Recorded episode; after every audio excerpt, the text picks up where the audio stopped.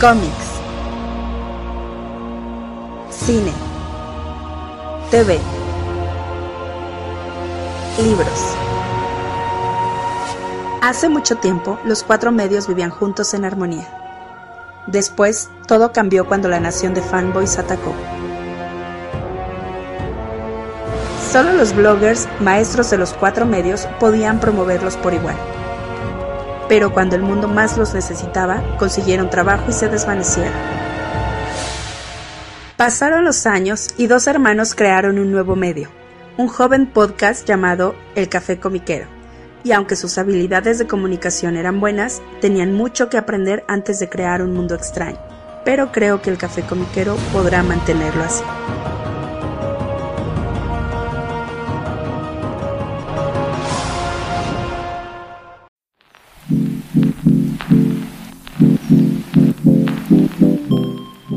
Hola, ¿qué tal? ¿Cómo están todos? Bienvenidos al nuevo episodio del Café Comiquero. Les saluda como cada semana su amigo Carmix. Y su enemigo, el acalorado Rula Muterrata del yermo desértico y horroroso y feo y los odia a todos. Ah, sí, para los que les gusta el calor, ah, fuck you very much. Estarán contentos, ¿no? O sea, qué bueno. Sí, no, es exacto de very happy for you, fuckers. Sí, exacto. No, porque ahorita, no, no. Le contaba a mi hermano que estoy grabando desde un sitio alterno. En la misma casa, pero en un sitio alterno, porque normalmente es mi estudio, mi oficina. O sea, es, es, es un infierno, no hay manera de grabar ahí, no, no, no. Entonces, estoy en otro lado, pero, pero aquí al pie del cañón, pero más fresco. Sí, sí, nada, nada, este. Como sé que uno puede hacerle para no morir, supongo. Sí, sí, sí, de golpe de calor, que pues sí ha estado horrible, sí, sí, sí ha cobrado vidas, ¿eh? Un poco. Sí, sí, esta onda, onda de calor ha cobrado 16 vidas en México. Uy, qué horror. Entre ellas, digo, rapidísimo, de una familia que, de ver- o sea, llegó a su desesperación, pero hicieron una tontería. Era una familia de papá, mamá y dos hijos que se metieron a su carro a dormir en la noche con aire acondicionado. El aire acondicionado de repente falló y murieron asfixiados. Sí, no hagan eso, chamacos. Sí, no, no, no. O sea, se siente rico el airecito, pero no, no te vas a quedar ahí toda la noche, no manchen. No, no, definitivo no, digo, no, no es para nada buena idea. Sí, no. Pero bueno, esto es la primera mitad del programa. Este es el FAQ, el FAQ, donde platicamos un poco de todo, hasta de dinosaurios, como la semana pasada, ¿no? La semana pasada platicamos. Sí, sí, cierto, platicamos de dinosaurios, tienes toda la razón. Que ir a Jurassic Park, ¿no? Sí, sí, exacto. Pero esta semana traemos otras noticias, otras cosas que platicar. Pues empezando con, pues, una, la, la muy triste noticia. Bueno, dos muy tristes noticias. Falleció Rubén Moya, que es, era el, eh, la voz de He-Man, por ejemplo, la voz de Morgan Freeman en muchas producciones. Toda la institución del doblaje, descanse paz el señor Rubén Moya. Y además del medio del cómic tuvimos otro deceso muy importante, ¿verdad, carnal? Sí, John Romita Sr. Sí, exactamente. John Romita, el padre.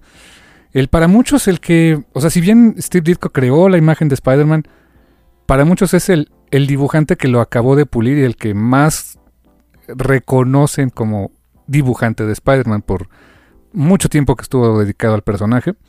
Y le dio como que el look más pulido que ya después otros artistas estarían eh, derivando, ¿no? Pero a nivel, por ejemplo, de, mercadotecnia, sus dibujos de Spider-Man es de lo que más se conoce y se puede encontrar a la fecha en playeras y en diferentes cosas.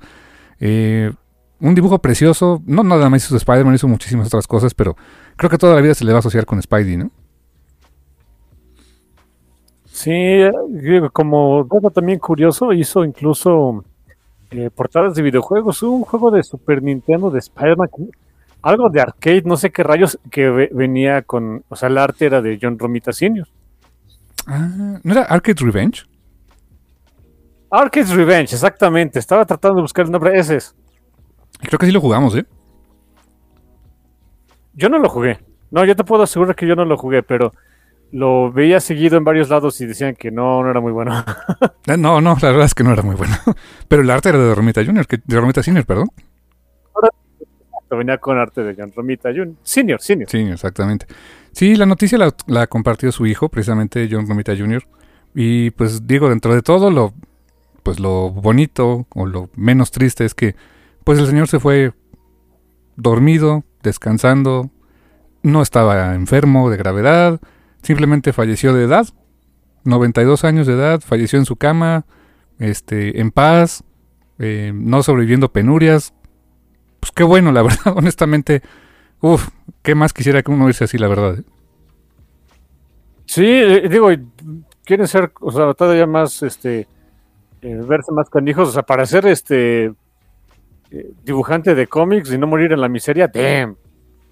Sí, no, no, la verdad es que muy afortunado el señor en ese aspecto. Una larga carrera, muy exitosa, muy celebrada. Eh, um, o sea, momentos icónicos en, en, eh, en la historia del cómic mundial. Cantidad de, de, mm, no sé, de publicaciones homenaje hacia él. eh, varios libros de arte con su arte tal cual. eh, imitado por muchísimos. O sea, durante mucho tiempo muchos artistas de Marvel estuvieron, tuvieron que imitar lo que hacía Romita Senior porque pues era el estilo de la casa. O sea, así como en los años, ¿qué serían? 60, 70, el Superman era el de Kurt Swan. El Spider-Man era el Spider-Man de John Romita, ¿eh?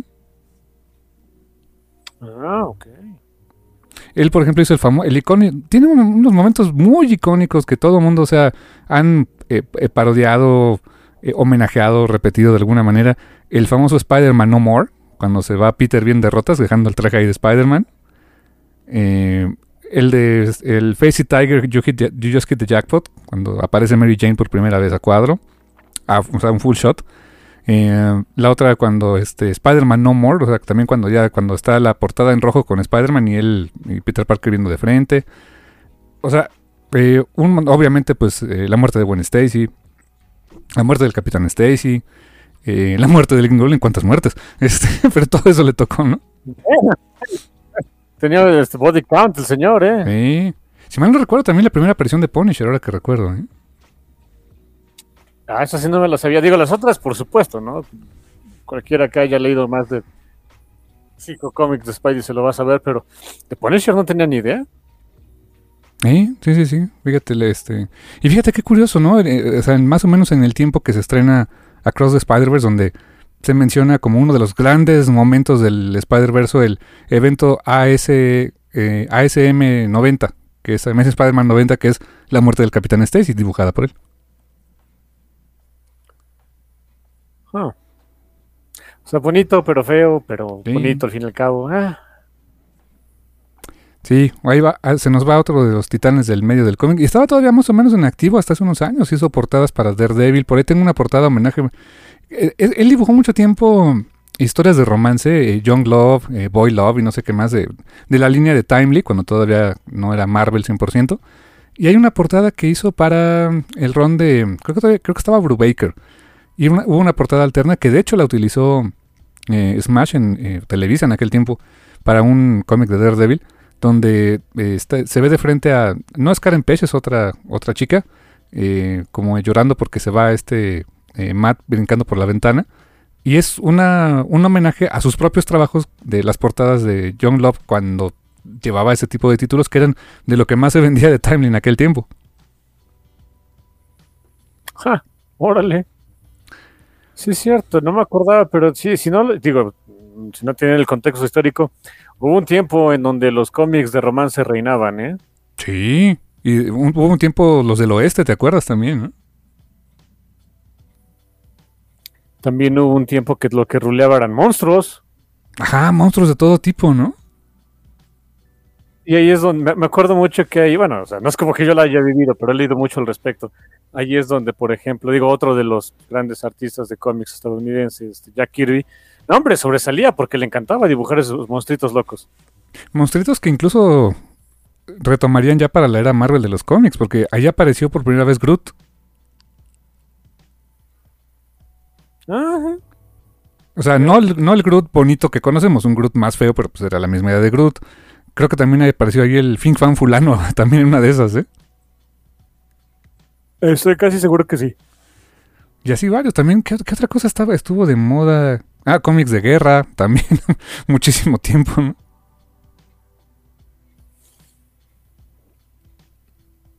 Estoy tratando de hacer memoria de algún otro género, pero esos son todos los que me acuerdo.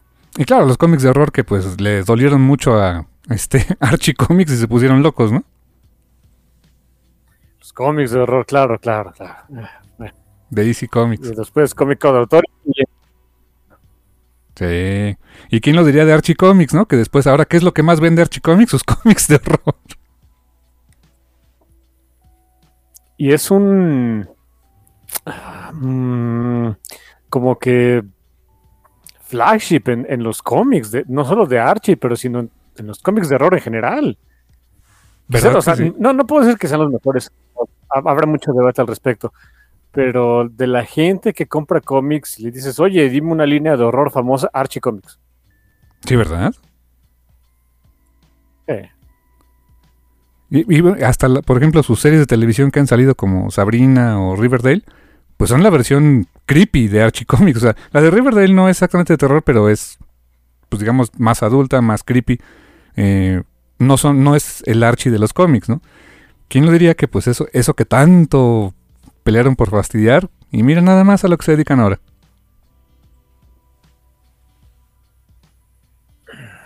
En fin, en fin. No, no nos gusta apuntar este con el dedo, pero estoy apuntando con el dedo a Archie Comics. Y pues en fin, descansen en paz. Eh, Rubén Moya y John Romita Sr. Descansen en paz y gracias por tanto, tanto trabajo, tantas horas de entretenimiento para la gente. Este, se les va a recordar toda la vida. Sí, sí, definitivo. Pues así es esto. Y en otras notitas, ¿qué más tenemos por ahí, mi hermano? Em, yo no sé si sabías, yo no sabía, eh, que ahora Skybound va a publicar cómics de Transformers. No, no, no tenía idea. Sí, Skybound, o sea, los de The Walking Dead y todos ellos, esos. Wow. ¿Y sabes quién va a ser, bueno, qué equipo va a ser un... No es como que un cómic de Transformers, es el cómic de Transformers, el que lo quieren vender como que el cómic principal, o sea, el, el- la, la punta de lanza de, su, de, de varios más cómics que van a salir de Transformers, donde incluso las primeras imágenes que salieron, pues tenía que ser con el Transformer más, más famoso de toda la historia, el cual es, Optimus Prime. por supuesto. Ah, d- let ¿Sabes me quién rephrase va a that. ser este Déjame, déjame volverlo a decir. Optimus Prime. Ah, pero no te salió nada mal, ¿eh? Nice. Thank you. ¿Sabes quién, quién, quién va a ser el equipo creativo de ese cómic? Ah, ¿alguien- ¿Famosos? ¿Famosos en Image? Oh, fuck, yes. Ryan Notley. No, duda, ahí te va. Estoy seguro que esto tal vez no lo vayas a querer. Tal, tal vez no es de tu estilo, pero bueno. Es este Daniel Warren Johnson, Mike Spicer y Bruce Wooten. What the fuck? What? What? Holy shit, ¿Sí? man. Sí, sí, sí. eh, ellos van a hacer Transformers, van a hacer eh, como que el, el cómic de Transformers para Skybound va a salir en septiembre, octubre, me parece. Este, y ahí estuvo bien feliz este Daniel Warren Johnson ahí poniendo sus dibujos. Hay uno padrísimo de Optimus Prime, una pose clásica de Optimus. Y ahí diciendo, pues mis compadres Mike Spicer y Bruce Wooten van a estar también conmigo y todos somos felices. Ok, mañana mismo voy a suscribirme a ese cómic, me vale cacahuate, lo voy a querer, lo voy a seguir. en- es el primer cómic de Transformers que voy a comprar en la vida. no sé nada de cómics de Transformers, pero you, you I'm fucking sold, bro. en serio. Eh, y hasta lo pone de, y si se lo preguntan, va a haber suplexes y todo, ¿eh? O sea, claro, porque ¿qué, sería Daniel Warren si no, no? no, no sería lo mismo sin lucha libre, ¿sí? ¿Tú crees? Oh my god. No, sí, sí, suscripción segura, ¿eh? Es- es- a mí se me hizo una nota súper rara, súper curiosa. Y, y salió a, a raíz de otro cómic de Image. Ahorita no, no traigo, es que lo traía aquí, ya, ya, lo, ya lo perdí, pero estaba saliendo otro cómic, o sea, iba a ser un cómic de, no sé qué, qué rayos, pero era un cómic de Image. Y al final, o sea, del, del cómic, este, pues venían ahí como que de, de anuncios, ¿no? Ya ves cómo son los de Image. Y pues anunciaron ese, o sea, sal- o sea, todos nos enteramos porque salió en un cómic. No nos, Mm. no salió este, la nota en este en lo que era Newsarama o algo así. No, Wow, o sea, qué bueno, mira, qué, qué bonito que el lanzamiento haya sido así, ¿eh? Eh, es- es- eso, sí es, eso sí es inesperado, que le encuentres en un link, meh, cualquiera lo hace, ¿no? sí, que lo encuentras en un cómic. Es, debería ser la norma, ¿no? Pero bueno, es raro, eh, pero fue bonito. Y estaba seguro que te, ibas a, que te ibas a emocionar. Holy shit, yes. O sea, y te digo, creo que en la vida he comprado un cómic de Transformers. Claro que los conozco, sé qué onda con, con este, con los Transformers, sé qué onda con las publicaciones que pues se lo quitaron ya este a IDW. IDW. Sí, mi hermano era muy fan de Transformers cuando éramos pequeños. ¿eh? Tuvimos a Optimus Prime, a Grimlock. A... ¿Y vienen cuál era? Grimlock. Claro. ¿Cómo se llamaba el, el, el, el estegosaurio? Snarf. Snarf, cierto. Y Snarf. Sí. Había un Triceratops que nunca me acuerdo de su nombre, déjalo busco. Tuve a Starscream. Tuviste a Starscream. Mira, voy a ser sincero, de todos los Decepticons, él era, él era el mejor. Perdón por los Megatrones y demás, pero el que yo siempre me voy a acordar es Starscream. Es Sandwave. Ah, uh, Sandwave. Sandwave era la onda, ¿eh? Sandwave era la, era la mera onda y nadie me puede decir lo contrario. Eh, un amigo que también de la primaria, que también vivía ahí en la colonia, él sí tenía Soundwave y tenía Megatron. Y coincido contigo, de los dos el que más me gustaba era Soundwave. O sea, lo del casetito era joya, ¿eh? Sí, Soundwave era, mira, es que Soundwave, o sea, era, era, así como que tenía su casetito, lo sacabas y era otro, trans, otro, otro Decepticon acá canijo. Stanscream era un maldito avión de combate y Megatron era una pistola. y no en el buen sentido, ¿eh? Y no, exacto, y no en el sentido figurado donde dices, ay, ¿a poco era tan bueno? No, no, no, literal, se transformó en una pistola y no se veía tan padre. Exacto, y, me encanta cómo doblaban la física para eso en la serie, ¿no? Se transformó en una pistola que, que otro Decepticon usaba. What for, ¿no? Pero, en fin. exacto. Y Optimus Prime, bueno, ¿te acuerdas? Pero que venía con, con la caja, y la caja del, del tráiler tenía sus chorros de cositas, estaba súper chido el Optimus, ¿no? E, era un... Yo creo, que fue de los juguetes más vendidos en su momento. Fíjate que recién vi un... He visto unos videos de, de una versión moderna muy bonita de Optimus Prime, en juguete. Muy cara seguramente. Que tiene reconocimiento de voz. le dices, hey Optimus Prime. Y te dice, greetings. Y le, le dices, eh, roll out y, hace, eh, y se convierte en tráiler. Solito se convierte, hace todo el... y se convierte y se va. Sí, se ve padrísimo, ¿eh? Damn. Y, te habla, te habla así con voz de Optimus Prime, así, ah, qué bonito. Ha de costar una lana, pero... Híjoles. Por cierto, ya busqué cómo se llama el mendigo Triceratops. Es Slag. El Triceratops, ese también estaba bien padre. ¿eh? Nunca lo tuve, nunca lo tuve, no sé por qué. ¿Sabes qué me gustaba de los acabados de los Dinobots? Que eran. O sea, eran como. O sea, todo era plástico, claro, pero la pintura era como más metalizada y tenía más partes como, como, como cristalosas. Estaba muy padre, ¿eh? Se veían. La verdad es que estaban padres, ¿eh? Sí. Oye, ¿y te acuerdas que los Dinobots no, no eran. No eran los Autobots más inteligentes? No, eran bastante burros. y hasta eran peligrosos para los demás, ¿no? Eh. Wow, qué cosas. Pero mira ahora, cómic de Transformers por Daniel Warren Johnson, sold. Sí, él, lo va a escribir, evidentemente, y lo va a dibujar. Y bueno, ya los colores de Max Spicer, las letras de Ruth Gutton, pues te digo, su, sus compadres, su equipo creativo favorito. Así que pues se va a poner bueno este asunto. Oh, sí. No, sí. vendidísimo, carnal, ya. De una, de una vez. Bien, está bueno. Ese no me voy a esperar al trade. Vaya. Así directo. Por cierto, hablando de, este pues franquicias antiguitas de cómics, que en este caso eran bastante legendarios. Um, ¿Te acuerdas de G.I. Joe, los cómics? Ah, sí, comandos eróticos, que digo, comandos heroicos, ¿no? Eh, ¿Te acuerdas que lo, escribía, no? Larry Hama. Larry Hama, como no, por muchos años. Y continuó su run en IDW mucho tiempo. O sea, lo que dejó de hacer en Marvel lo terminó de hacer en, en IDW creo que llegó al número 200, no sé cuánto. 300. 300 números, wow. No, no, no, fantástico. Y pues ya se acabó IDW. Sí, no sé quién haya tomado esa, esa franquicia de nuevo, pero regresa G.I. Joe, regresa en el número 301 y regresa con Larry Hama. ¡Oh, my God! ¡Wow! El señor tiene mucho que contar todavía, ¿eh? Sí, de verdad es que sí, me dio mucho gusto, ¿eh? A mí también, como no, es un tipazo, me cayó súper bien el señor Larry Hama. Eso, eso también quería comentarlo. Mi hermano y yo tuvimos la chance de conocerlo en una convención en la mole hace muchos años. Te paso, ¿eh?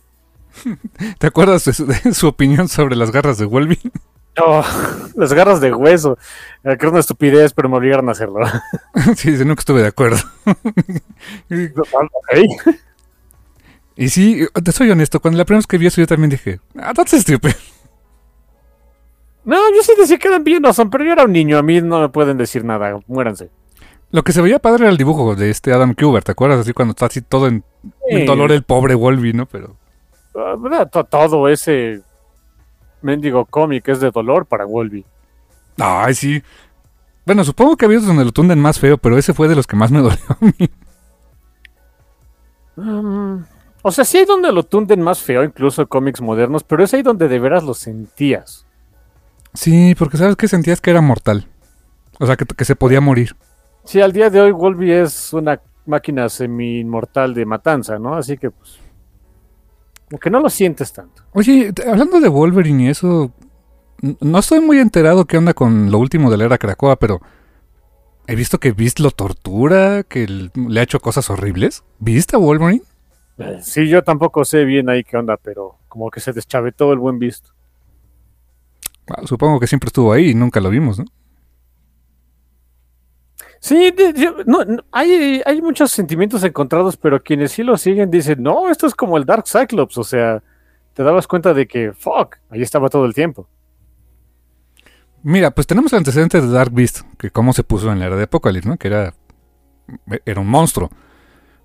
Y bueno, si nos ponemos a pensar, el hecho de que prefiriera esconder el suero que estaba creando, no sé qué, eh, tragándose lo que hacer algo lógico, mm, pues sí, creo que ahí era una primera señal, ¿no? Te, te digo, o sea, hay mucha gente que dice, no, es que es como Dark Cyclops, o sea, hace sentido. No, no nos gustará porque pues, sentías feo el Beast como que era más pachón, eh, pero hace sentido. Damn. Ya llegaré a esa parte, pero sí he visto cosas verdaderamente grotescas que le he hecho a Wolverine. Y dije, digo, desde luego sé que Wolverine, pues ahora es- reviven. Quizá por O eso sea, no lo siento tan feo, ¿no?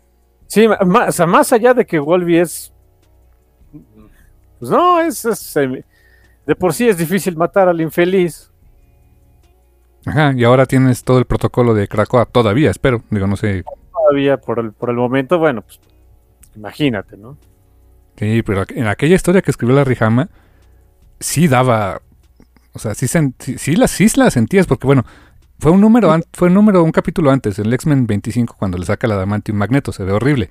Pero todo el, o sea, pero el sufrimiento de Wolverine es el Wolverine 75 de la Rijama, que es justamente lo de las garras de hueso y cómo eh, se está muriendo en la nave espacial y. O sea, el señor Le- sabía escribir tensión, ¿eh? Sí, le- o sea, es, es muy literal que lo, lo que les digo. Wolby ya estaba yendo hacia la luz, ¿eh? Oh, sí. Si no mal recuerdo, no, bueno, nunca. No, nunca entendí bien, o no sé si alguien sepa. No sé si de veras estaba alucinando, o si de veras Ileana lo estaba este, eh, dándole la bienvenida a la, a la otra vida, pero sí, incluso sale Ileana. Estaba muerta en ese entonces. Eh, um, según la Rijama, sí, sí era, ¿eh? O sea, sí, sí, Ileana lo estaba recibiendo en el otro mundo, ¿eh? Oh shit, no, no, pues que. Estaba, ¿ves? Estaba, que estaba yendo hacia la luz. Muy literalmente. Muy, muy literalmente. Eso sí. No, gran historia. Y mira, y en G.I. Joe, pues hizo, o sea, le, le dio carnita a esa, a lo que era pues una línea de juguetes, este, que pues, tenía que vender juguetes. Y, y aún así, mira nada más todo lo que hizo, ¿no?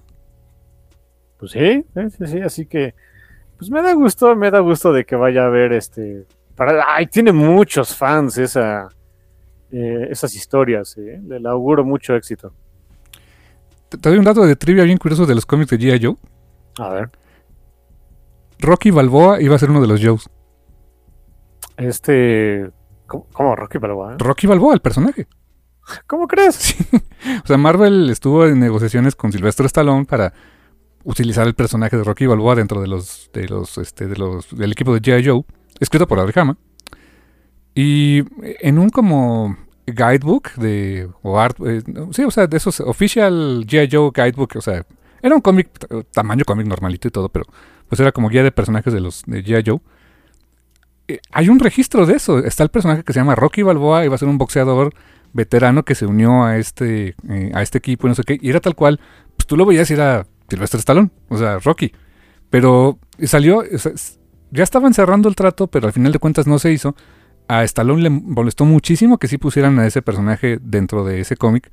E inmediatamente al, número que, que, sigue pusieron una nota aclaratoria de que el, personaje fue nombrado incorrectamente, su nombre correcto es este. El eh, Rocky Balboa no es ni será jamás un personaje de G.I. Joe. los hizo retractarse, ¿eh? Sí. Sí, o sea, digamos que a lo mejor sí hubiera avanzado el proyecto, pero como se adelantaron a cerrar la negociación con su representante, dijo, ah, pues ahora ya no quiero nada. Órale, qué, buen dato de, trivia, de veras. Y, después sí siguió apareciendo un personaje que era como un boxeador y todo. Le pusieron un nombre similar a Rocky Balboa, no sé cómo, ah, no sé, eh, Ricky Maloa, no sé, algo así, no, estoy inventando, ¿no? tan original como Ricky Mouse del pato Ronald, ¿no? Eh, claro, claro.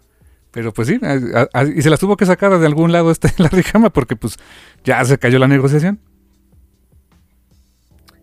Qué cosas, de verdad, yo ni, ni por error no tenía ni, ni de cerca ese conocimiento. Ok. Dato curiosillo por ahí de Joe. Qué buenas noticias, ¿eh? Me da mucho gusto por la Rijama, me da mucho gusto por Daniel Warren Johnson. Y no, sin duda, a, seguir ese de Transformers también. Y me encantaría leer el primero de la, de la Rijama, de la nueva era con ¿Con Skybound también va a estar esa franquicia o con quién es? ¿O no sabemos? No, sé, no sé, no sé. Este, tengo lo, he tratado de buscar, pero no encuentro la desgraciada nota. Ok, ok, ok. Pero sí, bueno, buenas noticias, ¿no? Por fin. ¿Eh? Bueno, pues eso sí, eh, eh, allá van las esperanzas de los que querían un ómnibus de todo lo que hizo Marvel con los Transformers, ¿eh? Porque ya no. sí, ¿qué crees que eso con Skybound? Eh? Ya lo encontré. Ah, ¿también lo decía yo? También con. Joe va con, va, con Skybound.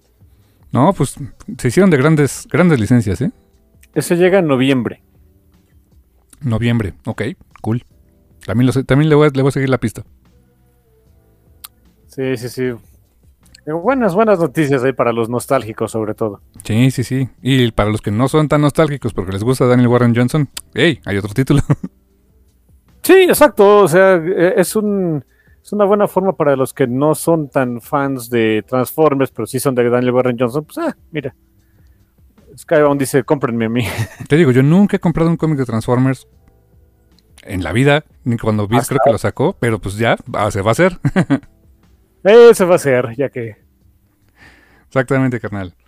Eh, um, pues yo tengo, tengo notitas, tengo que contar el chisme que eh, el día de ayer, eh, jueves 15, eh, fue oficialmente el lanzamiento de el Omnibus, eh, Gears of War Omnibus Volumen 1 de Editorial Camite, que recopila, bueno, es, un, es una edición en español de lo que tenía IDW, bueno, tiene IDW como la franquicia de Gears, que no te acuerdas que originalmente eran, fue una serie de cómic en sueltos que tenía Wildstorm y después DC Comics cuando se vendió a, a DC, ¿no? Sí, uy, sí. Y duró 24 números, fue una serie larguita. Los tengo todos, me encantaba la serie de Gears. Em, y IDW cuando compra los derechos de Gears, pues se hace con esos derechos, republica ese material en formato omnibus, que es omnibus tamaño pocket, ¿eh? O sea, está bonito, no, no, es, eh, no es a tamaño cómic americano, es un poco más chico. Eh, bastante bonita la edición. En inglés y en español son exactamente el mismo tamaño. Y ayer fue el lanzamiento oficial de ese título, ya hubo preventas. Y de esas preventas eh, eh, hubo gente que se ganó el pase para un evento que fue el día de ayer, que fue la experiencia Gears of War, en la cual hubo un torneo de videojuegos de Gears. Esto fue en, la, eh, un lugar que se llama Arena, dentro de una plaza comercial que se llama Arts Pedregal, que está está súper lejos y está enorme la condenada plaza, sumamente lujosa, sumamente fifi. me dije, la verdad sí está a puras tiendas así muy de marca y todo el rollo, ¿no? Y ahí está ese lugar que es la Arena, que es un, sitio especializado en torneos de videojuegos. Ahí se llevó a cabo el evento y pues eh, junto con eh, Marillolo, que es una, eh, una este, streamer que está con Exa Gaming, del, grupo de medios de Exa, y Miguel Ángel Lara, que es el director editorial, el, director en general de, de Editorial Camite, eh, y un servidor que me invitaron a estar ahí este, también eh, eh, apoyando la conducción del evento.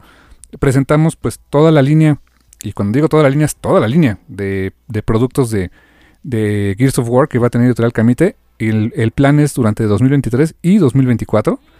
Y pues la verdad es que traen de todo. Y de todo está, es, bastante. De entrada, pues ya se publicó el primer tomo de, del Omnibus.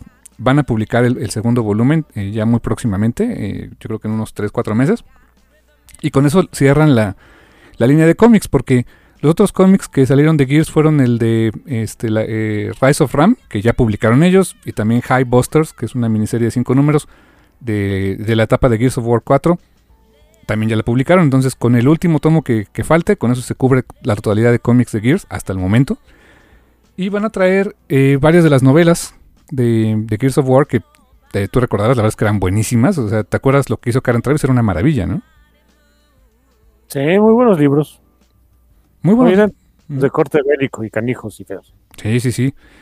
Eh, van a arrancar con eh, Gears of War Collision Sent, que es la precuela, digamos, el, ter, donde termina el libro empieza Gears of War 3, así tal cual. Posteriormente van a publicar eh, Gears of War The Slav, que es la, la, historia de Marcus Phoenix y cómo llegó ahí y cómo, qué, qué, fregados pasó para que llegara a la cárcel, que es donde lo encontramos en el primer juego, ¿te acuerdas? Es la, la escena, la primera escena del juego, ¿no? Cuando lo vemos ahí en, en Chirona, ¿no? Que ni se ve bien, o sea, se ve ahí unas sombritas raras y ya hasta que le dan su armadura de Gear, ya lo ves. Ajá, exactamente.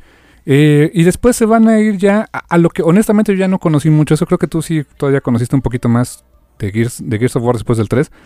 Eh, está una novela que es Ephira Rising, que es justamente... Eh, ocurre entre los eventos de Gears of War 3 y 4, que es el cambio generacional. Entiendo que en el 4 está el hijo de Marcus, JD, JD, JD Phoenix, ¿no? Sí, este, por. Este. JD, sí es JD, porque el segundo, dom, el segundo nombre es Dominic. Ah, oh my god, eso duele, viejo. Sí, duele harto. Eh, si han jugado Gears of War sabrán por qué, pero. Ok. Eh, después de ese van a publicar también la novela Gears of War Ascendance, que hasta el momento eh, la. Ah, no es cierto, es, es, la, es, es una, una precuela del cuarto juego y Gears of War Bloodlines, que esto se sitúa eh, en paralelo a los eventos de Gears of War 5 o Gear 5, que es así como se llama el juego tal cual. Pero además van a publicar, por primera vez, no, no tenían este tipo de publicaciones, van a publicar libros de arte. Eh, libros de arte que se fueron producidos por Udon, si mal no recuerdo. Está el primero que va a ser Gears of War Retrospective, que es un, un libro sobre los, die, los primeros 10 años de Gears of War, desde que empezó la, eh, la franquicia con, en el 2006 con el primer juego de cómo se llegó al, al, desarrollo del primer juego, hablan mucho del, del este, Unreal Engine y, cómo les ayudó para el primer juego también. Eh, y de ahí en adelante, ¿no? O sea, todo lo que fue las secuelas, el cambio de, generación de consolas. Muy interesante el libro, la verdad, se los recomiendo bastante. Ese también lo, ese lo va a publicar Camite, va a ser su primer eh, libro de arte como tal. Y de ahí van a sacar eh, el arte de Gears of War 4 y 5, o sea, son dos libros diferentes. Y de, de un spin-off que no sé si tú lo viste o jugaste, que se llama Gears Tactics. Sí, es así como yo conocí los juegos de este eh, de táctica por turnos. Lo compré, bueno, no lo compré, ni siquiera bajé un demo cuando los ponían gratis en lo más álgido de la pandemia. Este, pues estaba interesantón, pero no le no le capté mucho. Aparte, nada más te daban chance de jugarlo, creo que un fin de semana, no lo pude jugar mucho. Mm, ok. Pero, pero, ¿cómo es el sistema de juego, más o menos? Ah, me viste jugar el de Midnight Suns, ¿no? Sí, ¿cómo no? Se nos de cuenta, pero sin cartas. Mm, ok. O sea, y tienes que esperar a que el, el, otro lado mueva, o sea, los locus, por ejemplo. Primero mueves tú, o sea, primero mueves tú, mueves a tus personajes. Eh, con muchos de los eh, pues staples de movimientos gear, ¿no? O sea, um, buscas cobertura, eh, depende del arma que utilices si puedes usar granadas o no, cosas así. Haces tú tu movimiento, este, a ver si te, te ejecutas a unos cuantos este, locus asquerosos y tienes que esperar a que los locus respondan y luego vas tú y así nos vamos. Mm, ok, ok. Fíjate, como que donde le agarraste más la onda fue en el de Midnight Suns, ¿no? Sí, honestamente yo no pensé que me fuera a ser tan fan de un juego así, pero eh, ¿quién lo diría? Ahí... Eh, o sea, puedo decirlo, son bastante divertidos. Y uno dice, oye, pero pues no es, o sea, no es acción en vivo, no, no está tan intenso, no está tan intenso mis polainas, ¿eh? o sea, sí está intenso, ¿no? Sí, yo, yo, se lo pongo así, la, la, sobre todo la... Hay varias, varias este, misiones en Midnight pero la misión final es un infierno, ¿eh? Oh my god. Bueno, y mira, Apropiado, ¿no? Y, yo sí, y yo me he enfrentado a infiernos canijos en videojuegos, no, eso es un infierno. ¿Más difícil que vencer a Ram la primera vez? Ah, por mucho. Oh my god. Me acuerdo que la primera vez que vencimos a Ram, o sea, creo que hasta brincamos, ¿no? Porque. Yo brinqué de gusto, o sea. Casi hasta chillo, el feliz se me hacía invencible. ¿Más difícil que el Metal Gear Rex? Ah, Rex era. Eh, Rex, motherfucker, o sea, no, nada que ver, eh. Wow, ok. Como paréntesis y, entrando un poquito ahí, una de mis. La, la única queja que yo sí tengo con el Metal Gear Solid 2 son Soul Liberty, donde mucha gente se quejó de que ya no utilizabas a, Solid Snake, utilizabas a Raiden, que bla, bla, bla. Ah, mi única queja real es que te vendían al Metal Gear Rey como, o sea, si, si crees que Rex era asombroso, Rey es la mera onda ya te das, te, das decates con Rey y es de. Pues no. No, no está en la onda. ¿A poco? Porque sí te lo. Uy, hasta el diseño era como. Ay, no está más peligroso este, ¿no? Sí, sí, sí, era anfibio y era más ágil. Y... Ah, o sea, como que lo, te lo, me, lo querían vender, vender así de no, no, este, es el Metal Gear definitivo, ¿no? Mm. Yo creo que de ahí, no, sé, o sea, estoy especulando por supuesto, pero dentro del Metal Gear Solid 4 hay una parte en donde tienes que agarrar a un Rex y darte decates muy literal de topes este, con Metal Gear Ray. Y obviamente le das en la torre, ¿no? O sea, se trata de eso. No sé si también sea como que una especie de, bueno, ya, o sea, tengan su revancha contra Metal Gear Ray, ¿no? Ajá, así como que este, este sí es el chido, ¿no? A lo mejor venía por ahí, pero sí, esa es mi única queja de ese juego, ¿eh? O sea, de como que ah, me lo hypearon tanto. Y es más, cuando sale al principio que lo ves y demás, sí se ve asombroso y se ve canijo y peligroso y, y hasta ruge, es un robot y hasta ruge, ¿no? Ajá. Mm, sí. Es estúpido, pero bueno. ya cuando te enfrentas a él, cuando llegas a la misión, entonces, eh, no, resulta que no era tan awesome. Oye, eso de que hasta ruge, ¿te acuerdas que hasta el ED209 hacía eso? Sí, claro. O sea, es que si no tienes un robot gigante que por alguna razón ruja, pues, ¿para qué lo tienes? Exacto. Mira, los, los Jaegers no exactamente rugían, pero hacían sonidos chistosos, más la banda sonora de Ramin Jawadi eh, eh, eh, a cargo de Pacific Rim, parecía que rugían los infelices y entonces todo era más asombroso. E, esa lo entendió bien Memo del Toro, ¿no? ¿Con quién estabas hablando, no? Eh, no. La chulada de película también me encanta. Es estupidísima si quieres, pero me encanta la película. Que, oye, no sé si supiste que Guillermo quiere dedicarse, enfocarse mucho más, ahora se lo mencionó él, a la animación. Sí, sí, tienes razón. Por ahí vi la declaración y dije, ok, qué padre. O sea, va a ser el. ahora sí va a ser el Guillermo Totoro Miyazaki, ¿no? Sí, como que va a tomar la batuta. O sea, lo habíamos dicho, ¿no? O sea, creo que alguna vez lo dije, o si no, lo estoy diciendo ahorita. Eh, si preguntaban así como que, oye, grandes directores de la animación, así del mundo ñoño que, que la gente conozca, el primero que te suena, pues es este Hayao Miyazaki, evidentemente, y no, no creo que haya otro por mucho tiempo. Pero, depende ahí de lo que haga Guillermo del Toro, pues, este, ¿quién quita, no? Sí, Sí, no, las posibilidades son infinitas y a ver si se le hace hacer el de las montañas de la locura, ¿no? Sí, en, animación, como que le iría, yo siento que le iría mejor. Sí, dice que tiene todavía un par ahí de historias que quisiera contar en acción viva, pero hasta ahí le gustaría explorar animación y no sé qué. Yo así de, ah, pues ya ganas tu Oscar, hijo, así que pues, pues, ya que tienes que demostrar, ya puedes hacer cosas raras, ¿no? Sí, y el señor... Pone interesante. Y, el señor anda bien hypeado y hypeando, o sea, lo de Spider-Verse lo amó. Y dice que la de Tortugas Ninja que salió también está increíble. ¿A poco? Sí. Órale, qué bueno. Qué gran trabajo de los animadores. Todo dije, mira, el señor sabe de eso. O sea, yo le creo.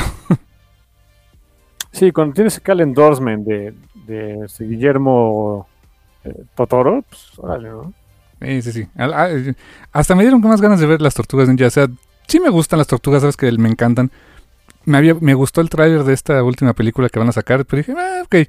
Pero ya dijo que dijo, me invito que le echáramos ojo. Mm, ok, ¿tienes mi atención? ok, ok. Yo esperaría ver qué, qué más hace el buen Guillermo en animación, no sé. Vamos a ver, pero promete, promete. Oh, sí. Pero Gears, ¿qué, qué, con qué quieres terminar de Gears? dude? ¿Con qué quiero terminar de Gears? Pues bueno, pues te digo, ese es la- el plan editorial. Y todo esto que va a salir, o sea, tan- libros de arte, novelas y cómics, va a salir eh, durante todo este año y 2024. O sea, van a irlo espaciando. Y, y lo entiendo, porque los libros de arte, les adelanto, no van a ser baratos. Y no- yo no sé los precios, pero un libro de arte en inglés no está barato. Sí, en general no. No, no, no, en general están, pues más o menos el tipo de cambio están como en, eh, depende del tipo del libro, ¿no? Pero están en, no sé, 500, 700, 800, he visto hasta en mil pesos, depende de la franquicia, el tipo de acabados, etcétera. Eh, los llevaron en físico, en, el evento, por cierto, este, la- las ediciones originales. Eh, algunos tienen cubrepolvos, otros tienen eh, acabados de relieve en, los, en, en las portadas, etcétera. Muy bonito, o sea, chulísimas ediciones. Y tal cual le pregunté a Miguel Ángel Lara, oye, ¿y van a ser iguales? O sea, eh, dice, van a ser idénticos, solo que en español. Dice, pero la edición van a ser idénticos o quizá con mejor papel. Ah, bueno. Oh, damn, sí, entonces van a ser caros, ¿eh? Sí, sí, sí. O sea, la verdad ahí. eh, y, y entiendo que, pues, con más razón en el producto, ¿no? O sea, lanzar. Imagínate, imagínate lanzar dos de esos libros en uno cada mes. Eh, No, No, no, no, no, hay manera. no, no. El mercado aquí no da para eso. Sí, no, no, aguanta para eso. Por eso, por eso Panini apenas va a publicar su segundo ómnibus, que va a ser el de, el de Eternals, pero el primero fue el de Spider-Man, que ya tiene un ratito, y ahorita va a sacar uno de Eternals, pero no va a salir como que el ómnibus del mes, o sea, ni, de chiste, o sea, no hay bolsillo que aguante eso. Mm, sí, aparte, ay, mira, en el caso de los ómnibus, como que también esa parte, porque ¿quién compraría todos los ómnibus de una misma compañía? Hay, hay- hay personajes que no le interesan a uno. Ajá, claro, exacto. Ahora, si eres fan de Gears y quieres todos los, los, este, los libros de arte y todo eso, pues te conviene que no salgan todos juntos porque te va a salir carito, ¿no? Sí, ahí es como que un poco más eh, común que una sola persona sí consiga todos porque eres fan de, eh, de, de la- de Gears, de los juegos, de los libros, los cómics. Como que sería un poco más común, te digo, pero así como que común que, al- que alguien compre todos los ómnibus de una compañía, sea Marvel, DC o lo que sea. Pues no, no realmente. Ah, no. Ah, solo alguien muy ¿Tú? enajenado, pero. De Gear, pues sí, es muy probable que sí haya gente así. Y las novelas también, eh, no sé en qué formato vayan a salir porque, eh, por ejemplo, The Slab salió en, eh, recuerdas, un hardcover, ¿no? O sea, grandote. Ah, The Slab y el anterior a The Slab Ajá. fueron hardcovers, sí. Y ahí sí, ahí sí desconozco, y la verdad no lo pregunté, porque hay ediciones de bolsillos, hay paperback de todas. De hecho, eh, por ahí tenía la versión, eh, la de Coalition Send, pero no la que tú tienes, sino una versión así pocket tipo, como los de Game of Thrones, ¿te acuerdas? Ah, sí. Así, y ves que la original de la de Coalition Send es como más larguita y alta, ¿no? Ujú. Entonces, eh, y era, era paperback también, pero después salió una versión como más, más cuadradita, más compacta. No sé cuál de esas vaya a ser. Eh, ahí sí, fíjate que yo apoyaría que fuera el formato más económico que encuentres. Creo que se prestaría para que esté en librerías un buen rato, ¿no? Sí, el más económico, como el que salió al pri- o sea, lo- yo digo que el formato más económico y ah, agradable a la vista y al como que llama la atención es ese primer formatito que salieron con Aso Fields, ¿te acuerdas? Sí, sí, claro, buen punto. Paperback. Es paperback y, y- y es como dices, es cómodo de leer porque los que son más chiquitos, evidentemente son más gorditos, más páginas, pero el- la tipografía es más chiquita y sí, sí, de repente sí cansa leerlos, ¿no? Sí, así que digo, yo, yo me iría por ese formato que es paperback, que son más flaquitos, o sea, son menos páginas, eh, pues es más fácil de leerlos. Yo digo que ese sería el, el ideal, no sé, pero yo digo, ¿no? Sí, ya, ya, ya estaremos viendo ahora que, que lancen el primero, ya lo platicaremos. Eh, ya por ahí este, voy, a, voy a hacer una reseña yo creo que del Omnibus y cuando saquen más productos de Gears, pues ahí iremos platicando de ellos. Y pues eso, Gears of War viene con todo, carnal, y está, la verdad va a estar chido. Y pues yo creo que nos vamos a un pequeño este, corte musical, ¿te late? Sí, te toca a ti. Ok, pues mira, te voy a recomendar algo que está bien raro, Ok. que es un disco conceptual. Ok. Que es de lo, se- el grupo, así búsquenlo en, en YouTube. Solamente está en YouTube, ¿eh? No está en Spotify ni nada. Eh, o, en físico si lo encuentran, super vintage, pero es un grupo que se llama The Protomen. Y si te lo estás preguntando, ¿tiene que ver con Protoman de Mega Man? Totalmente. Sí Hicieron, los, con- sí los conozco, hacen covers, claro. hacen covers y este es una ah, viste que son conceptuales, hacen una historia tal cual de de Mega Man. Sí, sí, sí, sí. Sí, claro, sí conozco el Protoman. Por supuesto que los conozco. ¿Sabes dónde los conozco? Los conocí por Game Grumps. Por su- claro que sí tenía que ser, ¿no? Si alguna vez estaban haciendo, haciendo burla al respecto de... No, no creo cómo iba el chiste, pero ah, ah, hacían burla acerca de... ah, ah, no sé si alguien les dijo o nada más era el, el gag, pero de... Oh, shit, la, la, la banda Protoman tendrá algo que... eh, algo así como lo que tú dijiste, ¿no? De, de con Mega Man. Se me hace que, se me hace que Capcom debería, este, que deberían demandar a Capcom porque, pues, oye, sacaron juegos como 20 años de- antes de que ellos existieran de, de ellos, ¿no? Ándale, sí. Y fíjate, eh, son buenos, ¿eh? Son bastante buenos esos cuates. letras bastante oscuras, o sea, es una versión muy darks de, de o sea, no, o sea, no es que sea así eh, Zack Snyder's Mega Man, ¿no? Pero pero sí está, sí son letras bastante darks de, realmente lo que era el Dr. Light y Proto Man y los, o sea, eh, los, los primeros Rogues y todo eso. Oh, man, lo estuve escuchando y dije, oh my god, está bueno esto, ¿eh?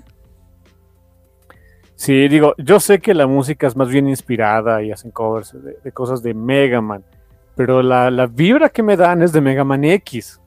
¿Verdad que sí? O sea, está más, más hardcore, ¿no? Es, es un poquito más extreme, más hardcore, por eso es la vibra que me dan, aunque bueno, la, la idea es inspirada en los juegos clásicos de Mega Man. Exactamente. Así que vayan a YouTube porque lo busqué en Spotify y no están. Este, bueno, al menos no- hoy no los encontré. Eh, en YouTube están eh, sus dos álbumes. Entiendo que va a haber un tercero. Quieren hacer como una trilogía. Eh, pero ahí están los discos de. Buscan así de Protoman. Eh, escúchenlo todo porque es una pasada. Sea, el, el es- el escuchar un disco conceptual está muy chido. Y más si les gusta Mega Man como a mí, denle. Les va a encantar.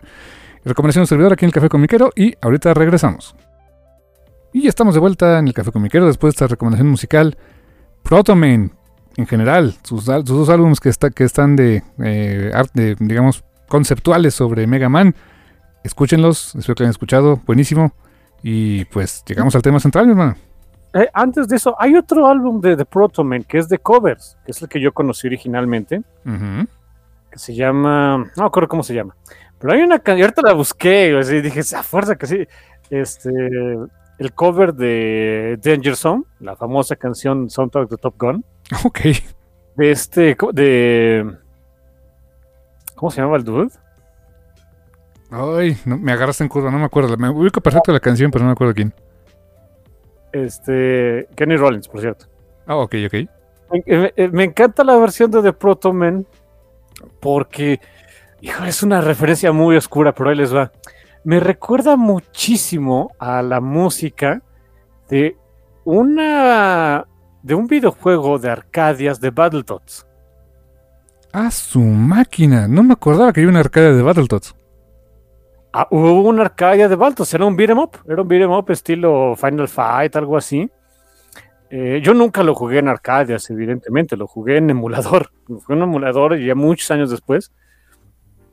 Eh, mu- muy, o sea, obviamente mucho más sencillo que los juegos de Battletoads porque pues, es una Arcadia, ¿no? O sea, es un lo haces para que la gente siga queriendo jugar, no para que aviente, le des de patadas a la, a la Arcadia y que vayas enojado. Sí, porque eso pasaba con Battletoads en general. Digo, no pateabas tu consola, aventabas el control, ¿no? Sí, ¿y cuál Battletoads? El que me digan, ¿no? Todos estaban horriblemente difíciles. Eh, Y este, y, y la música en ese, en ese juego en particular tiene muchos efectos, o sea, no es igual, por supuesto, pero muy, muy parecidos. Sobre todo a esa canción, de, a ese cover de, de Danger Zone de, de Protoman. Santo, de suerte lo escuché y dije, "Ah, este, por supuesto que. O sea, en mi mente yo lo tenía presente, ¿no? De, de que era muy, muy. Me recordaba mucho a la, la Arcadia hasta de Battletoads. Lo, lo volví a escuchar y dije, oh, damn. Voy a buscar otra vez el emulador, quiero jugar otra vez. Wow, un día me lo enseñas porque nunca lo vi, ¿eh? O sea, ni, ni había enterado estaba, que, ni en emuladores lo, lo conozco, ¿eh? Es eh, muy divertida, ¿eh? muy divertida la, la arcade de los Baltas, pero bueno. ¿Usas aquí a los tres? Puedes usar, sí, era, era, para hasta tres jugadores, podías usar a cualquiera de los tres. Rush, Seeds y Pimple. Ah, ok, cool. Mira nada más. y, eh, y, una última, una última cosa, una última cosa de, de Protoman. No me acuerdo cómo se llama su vocalista, pero él también, no sé si fue en solitario o si nada más.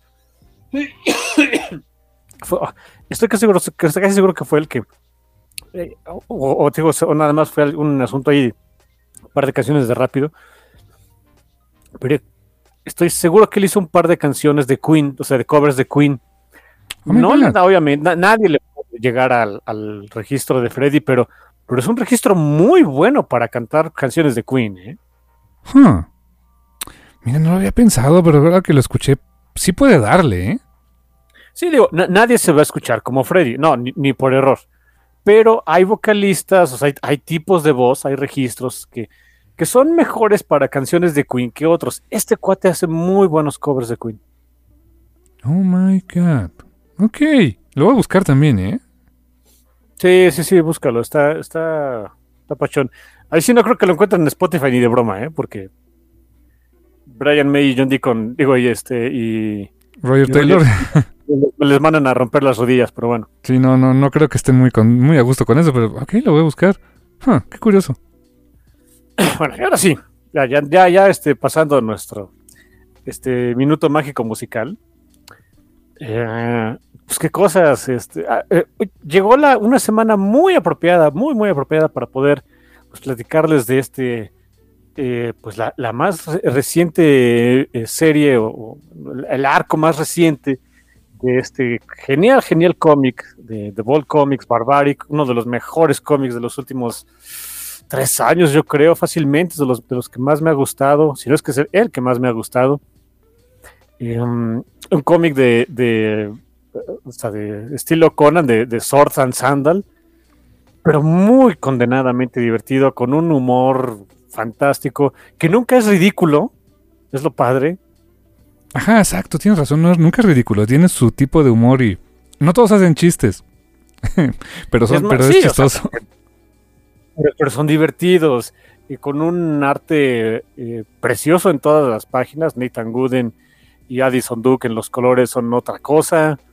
Eh, Michael Moresi, me entero que es Michael Moresi, como se pronuncia este, en, el guion. Él es, a él le encanta, le, absolutamente le encanta ser Barbaric. Y si me preguntan, oye, ¿por qué es buena semana para, para hablar de este cómic? Bueno, es porque en esta semana salió ya el primer spin-off de Barbaric y el primer spin-off que hace Bold Comics en la vida, que se llama Queen of Swords, A Barbaric Tale. Eh, ya en su momento hablaremos de ese, son otros personajes, pero que todo eso se ve, o sea, todo lo que se va a ver en este cómic que todavía no lo he comprado, mañana voy a ir a comprarlo, ya, ya está ahí mi copier fantástico, o eso dicen, espero que sí. Que no sea Barbarella. Um, que no sea Barbarella o que no, o que no llegó o algo así. Eh, todos, o sea, esa, esa serie, ese, spin-off, se deriva de, de, lo que pasa en, en esta, eh, en este tercer arco de, de Barbaric que se llama Axe to Grind. Y mira, ahí les va la, la controversia, no, es una controversial opinión, pero hay, bueno, en fin, ahí les va.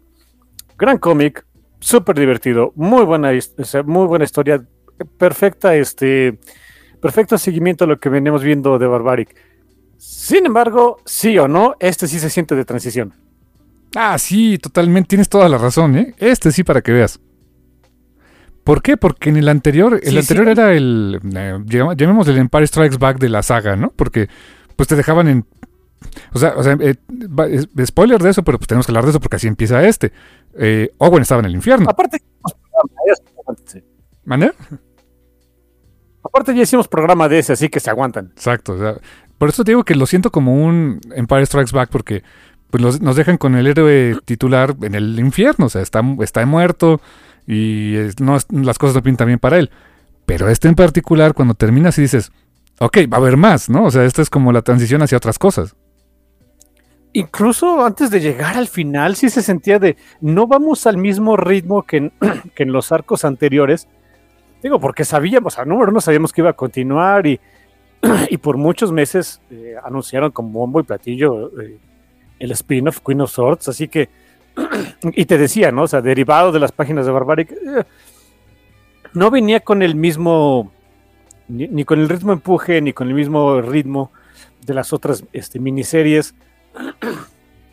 sí lo sentí de transición. esa sería mi única como que, pues, crítica al respecto, pero o sea, ¿qué tanta crítica puede ser? O sea, ¿qué tan malo puede, no es crítica, pero qué tan malo puede ser cuando de todas maneras, o sea, sí será una historia de transición para llegar a otras cosas, pero mira, si, si se ve bonita y es divertida de todas maneras, pues qué más, pues a quién Gerardo le importa, ¿no? Y, o sea, sí tiene un fin, sí cierra un arco, sí, sí, sí lo cierra bien de alguna manera, pero pues sin duda dices, o sea, eh, eh, estás como en la pantalla de loading de la siguiente misión, ¿no? Sí, sí, ándale, ándale, sí, exactamente, se siente como eso. te digo, no es, no sé, no es mi forma favorita de contar una historia, total, no pasa nada, o sea, es lo de menos. Eh, mira, de todas maneras, como termina siendo, como termina siendo divertido y presenta buenos personajes, tiene buena, tiene buena dinámica. La, historia de, este de eh, Barbaric Hell to Pay se divide en dos, eh, digamos que en dos, dos vertientes o dos equipos. Están los eh, equipos vivito y coleando y el equipo muertito y en el infierno. sí, exacto. Que, nuevamente estamos en ese concepto de pues, en el infierno, o sea, estás muerto, pero puedes estar más muerto, ¿no? Pero puedes estar más muerto, puede, o sea, puedes llegar a, algo peor que el infierno, pues. Y, tal como lo habían planteado en, el arco anterior, pues para un bárbaro como Owe, que era cada sediento de sangre y acostumbrado a pues, hacer barbaridades estilo pues, bárbaro, pues el infierno no le viene mal. No, de hecho, y eso tengo que decirlo de, respecto a, esta serie en cuanto al guion y al manejo de la trama. Cuatro números, o sea, los anteriores siempre eran de tres números, ¿te acuerdas? Sí, sí, sí, ahora, fuera de, ahora fue de cuatro. Em, creo que eso le dio mucho espacio para respirar al guion de Michael Moresi, ¿eh? O sea, porque siento que dedicó el tiempo correcto para eh, darle más carnita al infierno y cómo funciona. Al, este, al quest que tenía Soren, que es el de, las que están vivitas y coleando, que ahora tiene a Axe, o sea, que, que, ella, ella, ahora lo escucha y todo. Y le dan más carnita a eso y a su quest. Entonces, yo sí agradezco que hayan sido de cuatro números, ¿eh? me, gustó eso porque vimos más cositas, fue como más orgánico, eh, ciertas relaciones a lo largo del cómic. A mí eso, para que veas, o sea, eh, entiendo la, el, formato hacia la transición, pero, pero totalmente agradezco muchísimo ese cuarto número, ¿eh? Sí, sí es, es cierto, sí le da más tiempo, ¿eh? O sea, con todo de que me, podría andar diciendo, oye, pero pues, este, no sé, estaba yo más acostumbrado al ritmo más frenético, más, eh, más con punch de, los arcos anteriores. sí, cuando aquí tienes que dividir la historia en dos, digo, dos caminos, dos vertientes, que al final, al final del, día, al final de la historia supone que debían converger y todo. Ah, un número extra, o sea, un número más, Ah, sí, sí ayuda mucho. ¿eh? Y de las dos vertientes, pregunta controversial, ¿alguna te gustó más que la otra? Aquí es donde la gente me va a odiar. Sí, honestamente sí. A mí también. ¿Cuál fue tu favorita? La de los vivitos y coleando. A mí la del infierno. ¿Cómo crees? ¿Te gustó más el infierno? No sé qué tengo yo. No, no, no con el infierno, pero, o sea, pero, mira, me, o sea, el personaje de Lucifer en Sandman me encanta. Lucifer en su cómic me encanta. Em, todas esas ondas cuando los personajes pasan a otro plano de existencia y tienen aventuras en ese plano, llámese el infierno, llámese el cielo, la otra vida, otro mundo, como sea, se me hacen tan interesantes, tan rico cómo pueden jugar con eso. Y yo disfruté mucho eso porque también era, de alguna manera, pues ir al infierno, pero era un semiparaíso para Owen y sus barbaridades. Mira, mira, ¿sabes qué? O sea, es que sí, tienes razón. Eh, ah, el concepto incluso es más interesante y también hay que decirlo, da para tener visuales más interesantes. Muchos, como Frogly. Como Frogly, o sea, Frogly, en fin. El asunto con, con- para mí con los vivitos y coleandos es los personajes. Steel si quiere, Steel que era el amigo bárbaro acá de el que era su- de su antigua banda y que también ese sí tuvo como que un cambio más de, de corazón y demás. Ese dude no es mala onda, o sea, en- entiendo la razón por la que Moresi lo, lo escribió y demás. Es el dude más blando de la vida, ¿eh? O sea, es el, es el vainilla del- de, los sabores del lado de estos cuates. sí. Con todo y que me gusta la vainilla, pero si quiero, o sea, hay un helado en particular. Lo venden en... eh, ¿Cómo se llaman estos dudes? Häagen-Dazs, Santa Clara. No, no, no, no, no, este... mm, que es un restaurante ahí cerca... eh, perdón, perdón por el... eh, Este, Maison Kaiser. Ah, claro, claro, sí. O Maison Kaiser, no Como- no me acuerdo cómo dijeron que se pronunciaba. Alguna vez un mesero me corrigió, por cierto. Y ya se me olvidó. Venden, hay, hay unos, eh, en algunos Maison Kaiser, creo que en todos venden helados. No sé si sea de temporada o si esté todo el tiempo. Una vez probé un helado de vainilla con jengibre ahí. Holy shit. dude. Ese sabor oye interesante, ¿eh? Holy fucking shit. Oh, el mejor helado que he probado, ¿eh? Huh. Nunca se me había ocurrido combinar vainilla y jengibre. Qué interesante, ¿eh? Sí, sí, de- deliciosa la cochinada, este cremosita y refrescante al mismo tiempo, cara hasta la fregada. Y, y retomándolo hacia, hacia este Barbaric, Steel eh, no tiene el jengibre, ¿eh? No, es pura vainilla el dude, así que no es lo más interesante, pero Soren y Axe, ellos me hic- es que el cómic Barbaric no es lo mismo si no pones a Soren y Axe, al hacha, al hacha borracha. El hacha borracha de Owen, o sea, es un personaje en sí mismo y, y necesitas que esté, o sea, totalmente. Y la interacción con Soren es diferente que con Owen. O sea, y, eso me encantó, ¿eh? Eh, no, no sé si lo sientes un poco menos gandalla. Ah, sí, exacto.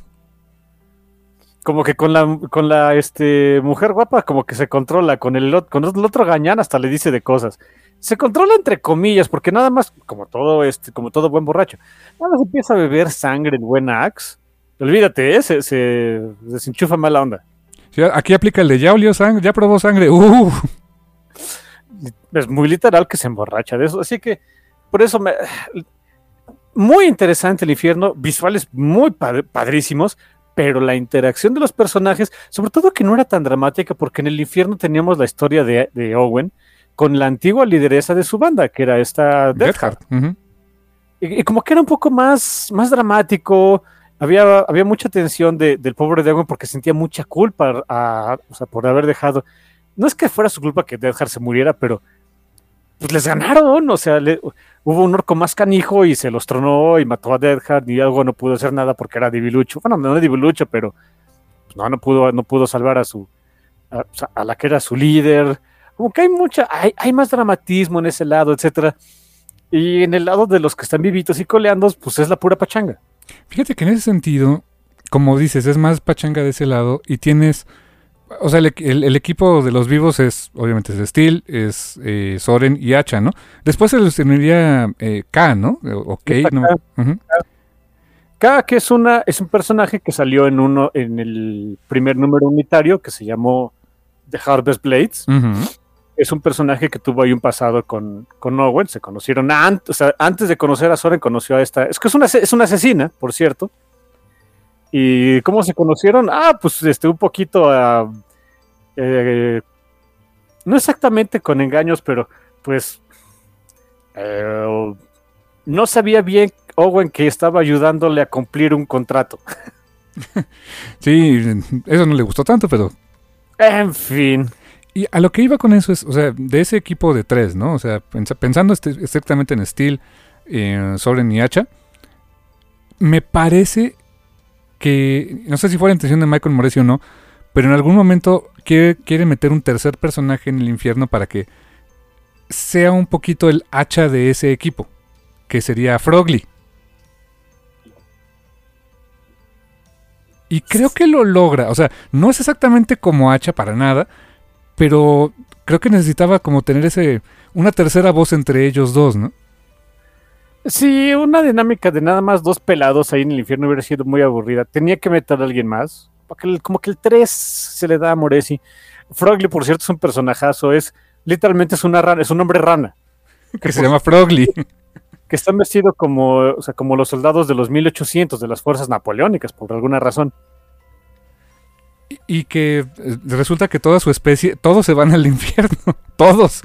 Todos, todos, todos. Todos son sujetos a grandes actos de crueldad y malicia. Ah, ok. Ah. Y, y entre ellos es, su- es su líder.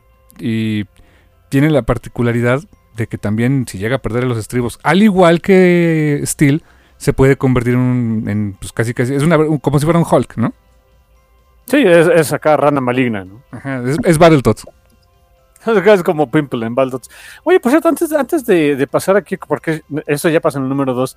En el número 1, ¿ves el primer monstruo con el que. ah, por cierto, abre, abre padrísimo el primer número. Este, con.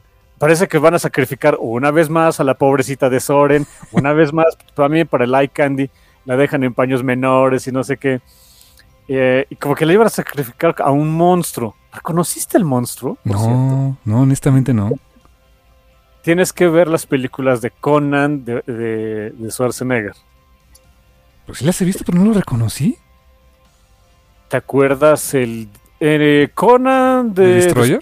La segunda. Es la que menos recuerdo, honestamente. Ah, ok, yo creo que es por eso, porque el, el monstruo final, que, es- que era un dios y no sé qué, es ese, es ese mono. Ah, ok, ok, ok. No, pues es que es- te juro que creo que sí he visto Destroyer dos veces, es mucho, ¿eh? Es la que yo más he visto. ¿En serio? La he visto como cinco o seis veces. Súper imbécil. ¿Y sabes por qué también? Porque la, la veía, este, la pasaban mucho cuando yo era niño en el Canal 5. Mm, Fíjate, más que la de Conan de Barbarian. Sí, porque Conan de Barbarian era un, era un asunto más seriezón. eh, ahí sí había desnudos. Pues no, no la pasaban tanto. Mm. Y pues, Conan de Destroyer le bajaron mucho ahí el, el- el- ya no era clasificación R de Robocop. Eh, le subían el, el tono del humor que lo hacía más menso. Eh, no, no, no es la mejor, por supuesto, pero es muy estúpida. Así que, eh, y el diseño, te digo, del, del mono final es enorme. O sea, no puedo decir que es exactamente el mismo, pero lo ves y dices, come on. O sea, es la el tremendo homenaje, obviamente, ¿no? Sí, digamos homenaje. Referencia, homenaje, homage, sí, lo que quieras menos swipe, ¿no?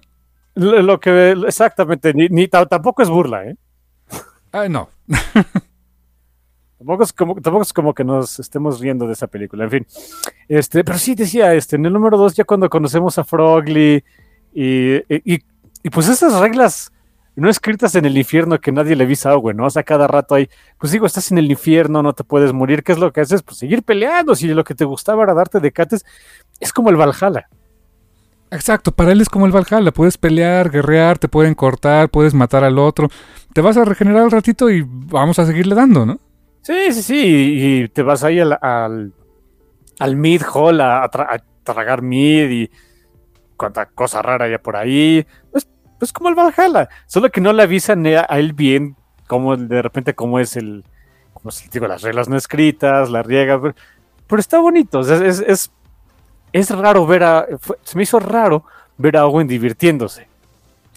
Y- fíjate que co- con todo, con, en ese momento ahí en el infierno dices, bueno, pues ya, you are okay, dude. O sea, estás, estás viviendo tu muerte como quisiste, no sé. Tenía que haber un quest. Y tienen que tener un quest en el infierno. Y viene ahí la otra regla del infierno. O sea, si hay un peligro, puedes, puedes morir en el infierno y ser, o sea, llegar al oblivion. O sea, que desaparezcas, desaparezcas, ¿no? ¿Eh? Sí, sí, sí. eh. Pero lo que querían era de, bueno, hay una forma de salir, sí, pero hay que, ya saben, no tienes que atravesar océanos acá de pues, evil y no sé qué. Y, si, vas a esas zonas del infierno donde, donde se supone que pueden encontrar la forma de salir de ahí, ok, sí, pero si vas y te mueres, pues ya, Oblivion, ¿no? Sí, sí, sí, sí. Mientras que eh, es muy, digo, y, y es parte del, pues del conflicto y de, y, eh, de la tensión que crea Moresi en la historia, que en el mundo de los vivos, pues tanto Soren como Axe y, y Steel lo que están buscando, ya con las que encuentran acá, es la forma de traer a Owen de regreso. O sea, de alguna manera los dos estaban buscando lo mismo. Y tenían que llegar a juntar esa, esa misión, ¿no? Sin que estuvieran juntos. Difícil manejar eso como guionista, ¿eh? Que tengas a los dos, o sea, tu, a, a tus personajes tan separados, pero tienes que llevarlos al mismo lado. ¿Sabes a qué, en- ¿sabes a qué me recordó? Pero no, no, no es exactamente igual, es otro medio. A la cuarta temporada de Stranger Things.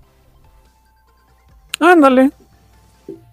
Sí, de hecho mucho de Stranger Things así lo hace, o sea, de, lo dividen a sus personajes en distintos grupitos que al final terminan por trabajar para hacer lo mismo. Y, y acá Moresi hizo algo muy similar con ellos, ¿no? Y creo que, creo que fue muy bueno porque... O sea, en, los arcos anteriores hemos visto 100% a eh, Owen y su hacha. Y eh, tenían una dinámica que nos encanta. Pero darle ese twist de que el hacha esté con otro portador, que en este caso es Soren, le da más carnita a Soren, le da más carnita a Hacha. Y cuando hay, es, cuando hay una reunión entre eh, Owen y Hacha otra vez, o sea, hasta extrañas otra vez a Soren, ¿no? Como que extrañas, a- o, sea, digo, y es... no puedes... ¿Cómo? A ver, ¿cómo? Deja, deja armar bien la idea. Um, como están separados, los extrañas otra vez juntos. Pero el chiste es que los extrañes, pues. O sea, por eso, que, por eso es que se... Por eso es que la historia tomó estos derroteros también. O sea, para... Sí, ve- ver cosas nuevas, por supuesto. Y también este, armar esa sensación para el lector de, bueno, pues cuando se junten otra vez va a haber pachanga, ¿no? Ándale, sí. Yo, yo siento que va por ahí. Lo logra hacer, obviamente, lo, Moresi lo hace bastante bien. Pero yo sí extrañaba, así como que, pues, o sea, Soren y Hacha, perfectos. Pero pues, quiero que otra vez el Hacha se acá de, de, de cates con el pobre de Owen, porque era muy divertido. Sí, como que The Good Old Days, ¿no? Digo, ay, ya sé cuándo salió el cómic, pero The Good Old Days, ¿no? Pues ya un par de añitos, ¿eh? O sea, no, no es, no es tan poquito. Sí, no, ya, ya, ya no es como que eh, el gran lanzamiento nuevo de, de Bolt. O sea, ya, ya es la franquicia de Bolt. Ya es la franquicia. Oye, mira, es, es muy bien, muy bien dicho. ¿eh? Ya, ya empieza, ya toma estos tintes de, de esta cosa es franquicia. Y digo, bueno, obviamente ellos, la idea es que eh, sigan haciendo cómics, por supuesto, pero este, pues, si, si alguien quiere tomar acá los derechos para televisión o algo, estoy seguro que ellos felices, ¿eh? Mira, yo me conformo con que alguien haga unas figuritas del hacha. yo quiero una.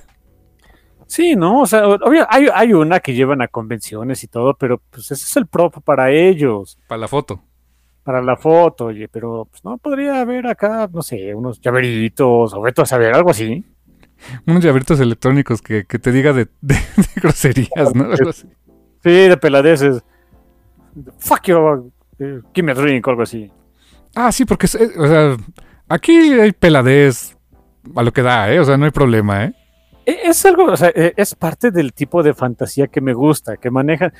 Ay, miren, sí me gusta El Señor de los Anillos. Por supuesto, siempre me va a gustar El Señor de los Anillos. Fue, yo creo que de las primeras fue historias de fantasía. No fue la primera, pero fue de las primeras historias de fantasía que realmente aprecié. Si me preguntan cuál fue la primera historia de fantasía que yo aprecié, eh, El vuelo de los dragones. Ah, Flight of Dragons. Ah, pequeña pausa. Condenada película. La amo, no manches. Esa fue la primera, o sea, la primera historia, historia en general de fantasía, que de veras le tuve así aprecio y cariño y, y cada que salía en la televisión hacía lo posible para verla. Esa fue la primera, ¿eh? ¿Te acuerdas? Bueno, yo la he visto en inglés y en español. Lo que no recuerdo es el nombre. Mira, recuerdo que, que el- el- uno de los dragones era Golpezaz en español. Sí, sí, sí, que, que era el, el, o sea, el dragón más joven que termina, en el que se le mete... Suena muy estúpido, pero síganme la corriente. Al que se le mete el espíritu del humanito. Exactamente. En inglés no me acuerdo cómo se llamaba. Lo que sí recuerdo es que la voz del, de- del hechicero maligno que acaba siendo un dragonzote y todo era James Earl Jones, ¿no? En inglés, sí. Sí, ¿verdad? Sí. Oh, no, no, no. Qué, qué joya. ¿Qué habrá sido? O sea, ¿quién tendrá los derechos de esa película en algún lado para verla? Porque es- era una maravilla de película. La animación era muy buena para la época, ¿eh? Sí, no tengo idea quién- de, de- de quién sea, ¿eh? Hasta el tema musical era como bonito, como épico. El, el- el tema musical era precioso. Y lo, hizo- lo hizo alguien famosón, ¿eh? No me, no me preguntes quién fue, no me acuerdo, pero lo, lo hizo alguien famosón. Y, y bueno, la resolución de ese conflicto en Flight of Dragons. Ah, Oh, me voló la mente cuando era más joven. ¿eh? Dije, wow. Era muy Sandman. Yo, desde que yo leyera Sandman, algo así se me hacía, ¿eh? ah, eh, es muy Sandman, es- tiene ese saborcito. La resolución de ese conflicto en Flight of Dragons, el pueblo de los dragones, es muy Sandman, bien dice mi hermano. En fin, este. Que estaba- ah, back to, back, eh, back to Barbaric. me gusta este Señor de los Anillos. Obviamente vi las películas primero. Ya muchos años, bueno, no muchos, pero sí varios años después leí los libros. Eh, y sí me gustan, por supuesto. Hay unas partes mejores que otras. En particular, digo, no es mala onda. En particular, las, este, todas esas partes que son seguiditas, a diferencia de, por ejemplo, no sé, este, A Song of Ice and Fire. Primero te cuentan, no me acuerdo cómo, va, pero primero te cuentan, yo no es que se separa la comunidad, te cuentan, este, así de recorrido, lo de Aragorn, Gimli y Legolas, y de recorrido, lo de, este, Gandalf y, y- bueno, no, Merry, Pippin y Gandalf cuando llega después, y de recorridito, lo de Frodo y Sam. Lo de Frodo y Sam es, en fin, Oye, pre- pregunta, opinión controversial. O sea, ¿tú qué opinas de que Peter Jackson dejó fuera todo lo de Tom Bombadil? gracias al cielo. ¿Verdad que sí? Muchos dicen, no, pero es que, se- que era muy importante. mm, no lo sé, Rick. No, o sea, I don't care. no, no me gusta. Funciona muy bien así, sin, sin Tom Bombadil, ¿eh? Perdón. Es, ah, había, había que, había que cortar cosas necesar- ah, eh, necesarias o no. Este, qué bueno que lo hizo. en fin. Sí, me gusta, pero, pero es, un, es un lenguaje, es una forma de, de comunicarse es muy distinta. Me gusta Song of Ice and Fire, por supuesto, me encantan los libros. Eh, pero igual, ¿no? O sea, utilizan también un léxico y una forma de contarla muy distinta. Me gustan estas historias modernas de fantasía con, pues, que son muy coloquiales. O sea, no tenemos que irnos al a Ye Old English ahí para- ni, ni al eh, Ye Old Dark English of Ice and Fire para, para sentir este que de, que de veras te puedes eh, eh, que te puedes perder en este mundo. O sea, no es necesario ese tipo de, de, de léxico. Así que, no sé, a mí me gusta mucho que sean este, muy coloquiales y dicen peladeces hasta por los codos. ¿Cómo describirías el, el- entonces, por ejemplo, el léxico en los libros del brujero? Mm. Ye Old Dirty English. Ah, sí. Ok. Y claro, porque hay mucho de plow and cock and cont y demás, o sea. Pero no es tan. Este. O sea, no es ni tan coloquial como, por ejemplo, Barbaric o, o, este Kings of the Wild o algo así. Pero no es ni solemne, ni- no es ni tan solemne como, eh, como El Señor de los Anillos, ni es tan queriendo ser rimbombantes, pero acá dark y edgy como I Song of Ice and Fire. Exacto. Un tono más como Vox Máquina, quizá. Vox Máquina es más como Barbaric. ¿Verdad que sí? O sea, es más. Sí. Más como Barbaric todavía. Sí, sí, sí. Que es el, tipo, es el tipo de, de fantasía que ha tenido éxito en los últimos años. ¿eh? Sí, como que es suficientemente fantasía para que lo sientas en un mundo lejano y, y padrísimo y mágico y todo, pero lo suficientemente cercano para que te sienta, te, te- introduzcas rápido a ese mundo y te sientas familiar, ¿no? Y sabes, bueno, eh, lo leí en algún lado. Creo que no, no, no. Alguna, ah, cuando me enteré, por cierto, que se pronunciaba Moresi, es porque una vez hicieron un este, QA, Michael Moresi y Colin Howell, al respecto de, este spin-off, este, Queen of Swords. Um, que lo corté como a la media hora porque iban a empezar a hablar de un poquito así de, bueno, aquí un poquito de spoilers de Queen of da la goma, ¿no? Este, pero hubo un rato, este, ah, hubo una, una pregunta que le hicieron por allá a los dos, a, a Corin Howell y a Moresi. Digo, bueno, o sea, ¿por qué sienten que este, este tipo de fantasía, eh, pues ha, obviamente ha, gustado, ha gustado mucho en el público, pero, pues, ¿por qué creen que es tam- también eh, muy, muy buscado por los creativos, por la gente que hace libros y cómics, ilustración? Eh, me gustó la respuesta de Moresi. eh, dice, él decía, eh, pues que resulta que la gente que le gustaban este, sus campañas de Dungeons and Dragons se enteraron de que podían este, hacerlas con las mismas L-peradas y humor y trasladarlos a series de televisión y cómic, cosas así. Qué interesante, es un muy buen punto, ¿eh? Case in point, Box Máquina, ¿no? Vox Machina, 100%. O sea, es, es, es, el proyecto de una bola de actores de, de, de, voces para videojuegos y series muy nerdos que así empezó. Empezó haciendo, em, eran sus campañas de DD que luego transmitían en Twitch y no sé qué. Y ya está esta serie de, de, de streaming en Amazon, ¿no? Y cómics. Y cómics, y este, y viene una, viene un spin-off que es este The Mighty Nine. que sea, va a ser serie también. ¿Qué va a ser? Exacto. O sea, el spin-off ya se hizo en, en, o sea, en, su, en, su, modalidad de, de este, eh, véanos hacer nuestras tonterías en Twitch. Eh, pero también va a haber una serie para Amazon Prime, o sea. Y, y, resulta que a la gente nos gusta. ¿Quién lo diría? Fíjate, o sea, y, y ese tono, más o menos, así es Barbaric. Y, y, funciona muy bien, o sea, la lectura es muy ágil. Fueron cuatro numeritos. Te voy a decir algo. Eh, a propósito, los dije, los voy a leer el día que, este, completos, el día que, que, grabemos el programa, para tenerlo súper fresco. Y la verdad es que se me fueron como agua, ¿eh? Ah, ok, fíjate que ese es un... Um, o sea, qué bueno que lo mencionas, porque yo que los, los compré este, mes a mes, o sea, no me puedo quejar de eso, es que es la queja más estúpida del mundo, ¿no? Pero pues sí, se iban muy rápido y luego me tenía que quedar. y del, del, este, del 2 al 3 hubo como mes y medio de, pausa. Este, ay, pues yo andaba bien erizo. y mira, para mí la lectura que fue así, literalmente de una sentada, los cuatro numeritos, de corrido, eh, para mí estuvo muy bien el ritmo, muy bien llevado, pero obviamente sin esas pausas. O sea, creo que, creo que entiendo tu punto de pues por qué decías, híjoles, pues se fue rápido la historia, ¿no? Sí, es, es, ay, mira, sí, lo, lo, lo, releí este en, en esta en esta semana, este, los releí todos, obviamente, pues para preparar el programa, bla, bla. Ah, sí, definitivamente es otra, es otra experiencia de lectura. Ay, compren los cómics, o sea, si ustedes tienen el chance, compren los cómics en sueltitos porque es lo que determina si un cómic se sigue publicando o no. Sin embargo, pues es una es, es, es, la maldición de los cómics actuales. Ah, yo siento que hay muchos de ellos cuya lectura si, el lector lo disfruta más si te lo echas de jalón. Barbaric me hace uno de ellos.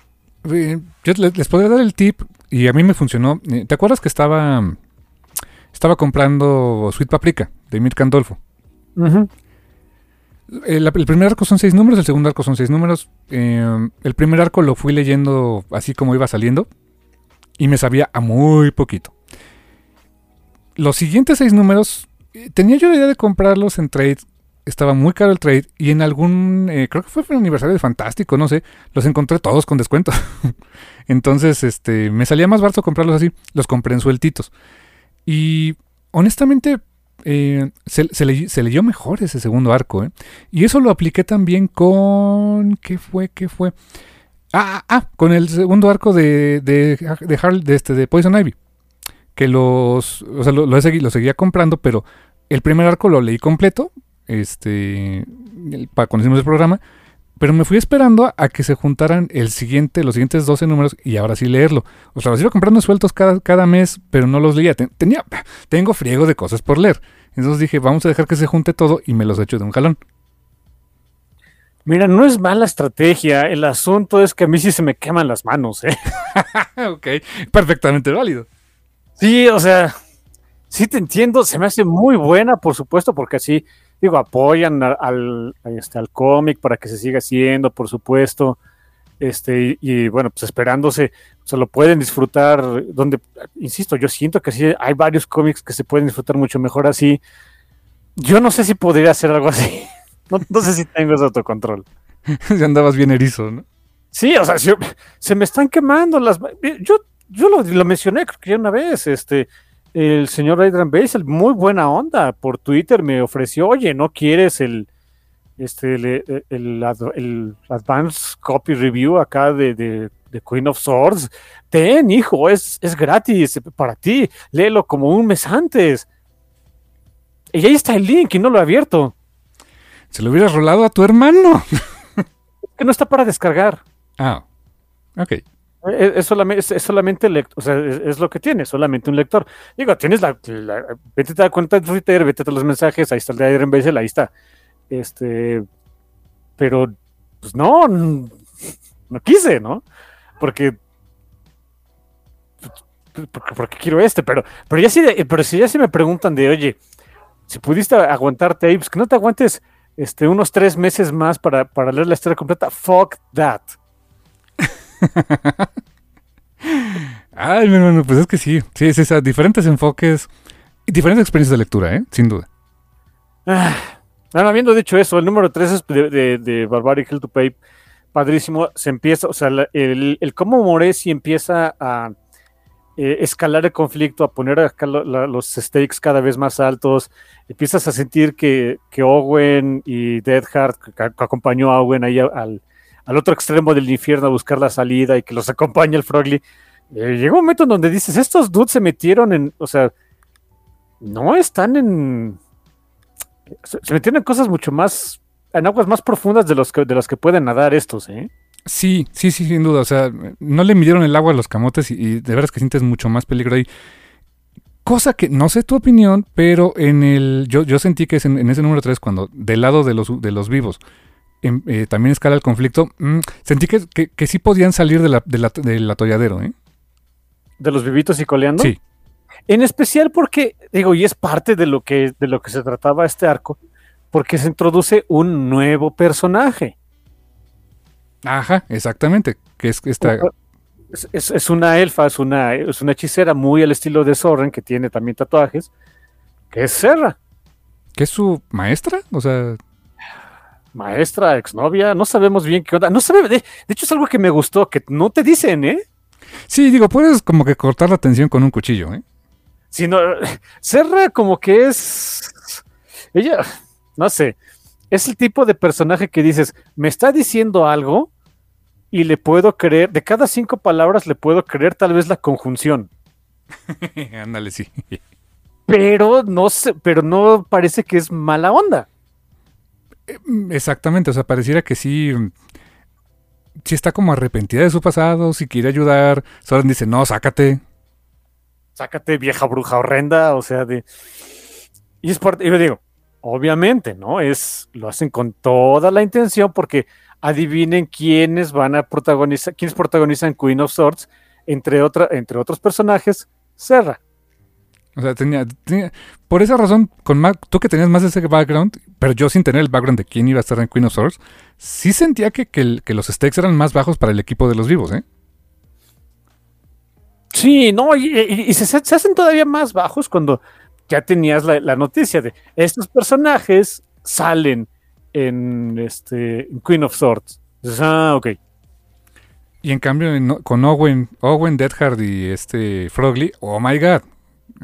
Más porque se enfrentan a un antiguo enemigo de Owen que, que está en el infierno y que va a traer al príncipe de la oscuridad. Ahora sí. O sea, a- ahí sí se pone más death metalero el asunto. Sí, uno, tiene unos visuales sorprendentes. Gabar, por cierto, es el hechicero, que, que es como un... Me gusta mucho el visual de Gabar porque es... eh, es como Ghost Rider, pero, pero la calavera sí tiene ojitos, ¿no? Sí. Y, y no le salen muy bien las cosas a acabar. No, y, sabes que ese detalle de ponerle ojos me encanta porque lo haces más expresivo y cuando las cosas le empiezan a salir mal, lo puedes hacer muy divertido. ¿Sabes a quién, visualmente a quién me recuerda? No sé si lo tengas en mente, referencia medio, medio, este, no oscura, por supuesto que no, pero digamos referencia me- medio añeja para algunos, para otros no tanto. ¿Te acuerdas de las aventuras de Fly? Simón, ¿Te acuerdas de este Hunkel? Junkel y su papá. Su papá, el, el esqueleto, ¿a poco no se parece más o menos así? El, el visual de los ojitos. Ah, Ahora que me, me recuerdas esa historia, voy a chillar. Ah, con, con una historia, qué bueno. Y en, y en el anime nuevo, uff, preciosa. ¿eh? ¿Ah, sí? Sí, sí, la desarrollan muy chido. Ay, da- mira, me dan ganas. Me dan ganas de ver el anime, pero llegar a esa parte me va a partir otra vez el corazón y no gracias. ¿eh? Sí, sí, sí, sí, rompe el corazón. E, El anime está precioso, ¿eh? Bueno, me quedé en el capítulo 50, que es lo que está disponible en HBO Max, pero ojalá pronto pongan lo demás, que ya acabó. Eh, pero sí, súper, me, me recordó mucho ese, ese visual, porque el, el ojito le ha- hace muy expresiva a la calaca, ¿no? ¿Quién lo diría, no? Sí, mendigo Toriyama, ¿eh? O sea, ¿Ese lo sabía?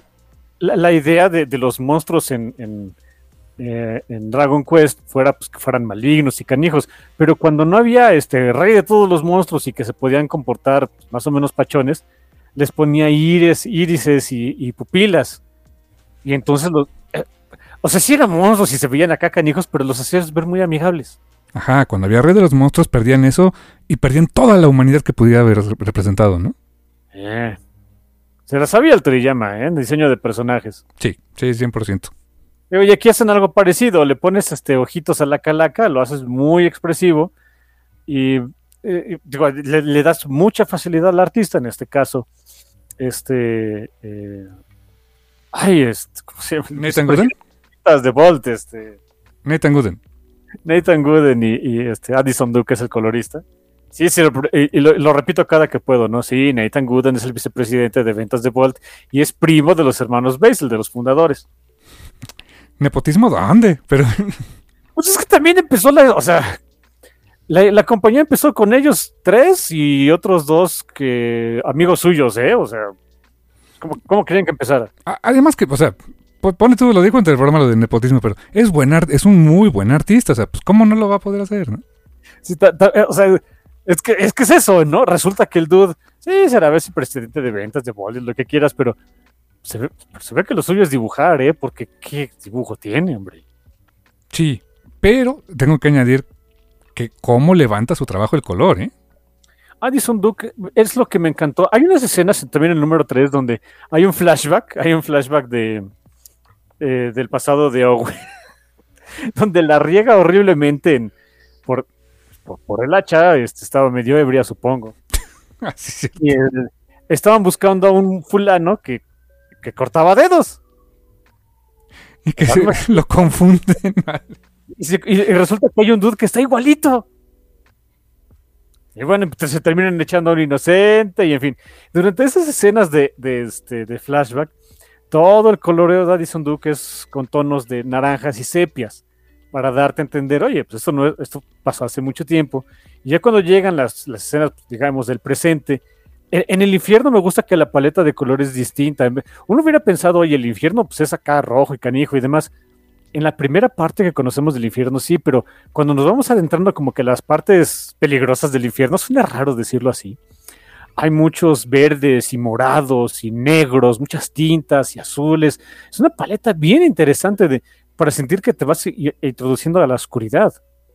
Fíjate que me remito otra vez al anime. ¿Sabe- ¿Sabes a qué me recordó? Al eh, en, cuanto a la paleta de colores, menos brillante desde luego, eh, eh, pues el, el Hades de Seiya. Sí, claro, porque en, el Hades todo era este pues, como una especie de caverna, había muchos morados Sí. y grises. Ajá, exacto, muchos, muchos negros. En el caso de, del, cuando en el manga había muchas tonalidades y muchos eh, este, eh, tramas de puntos que hacían todo que se viera más oscuro, más negro. En el anime lo hicieron más con morados y todo eso. Y les funcionó bien, ¿eh?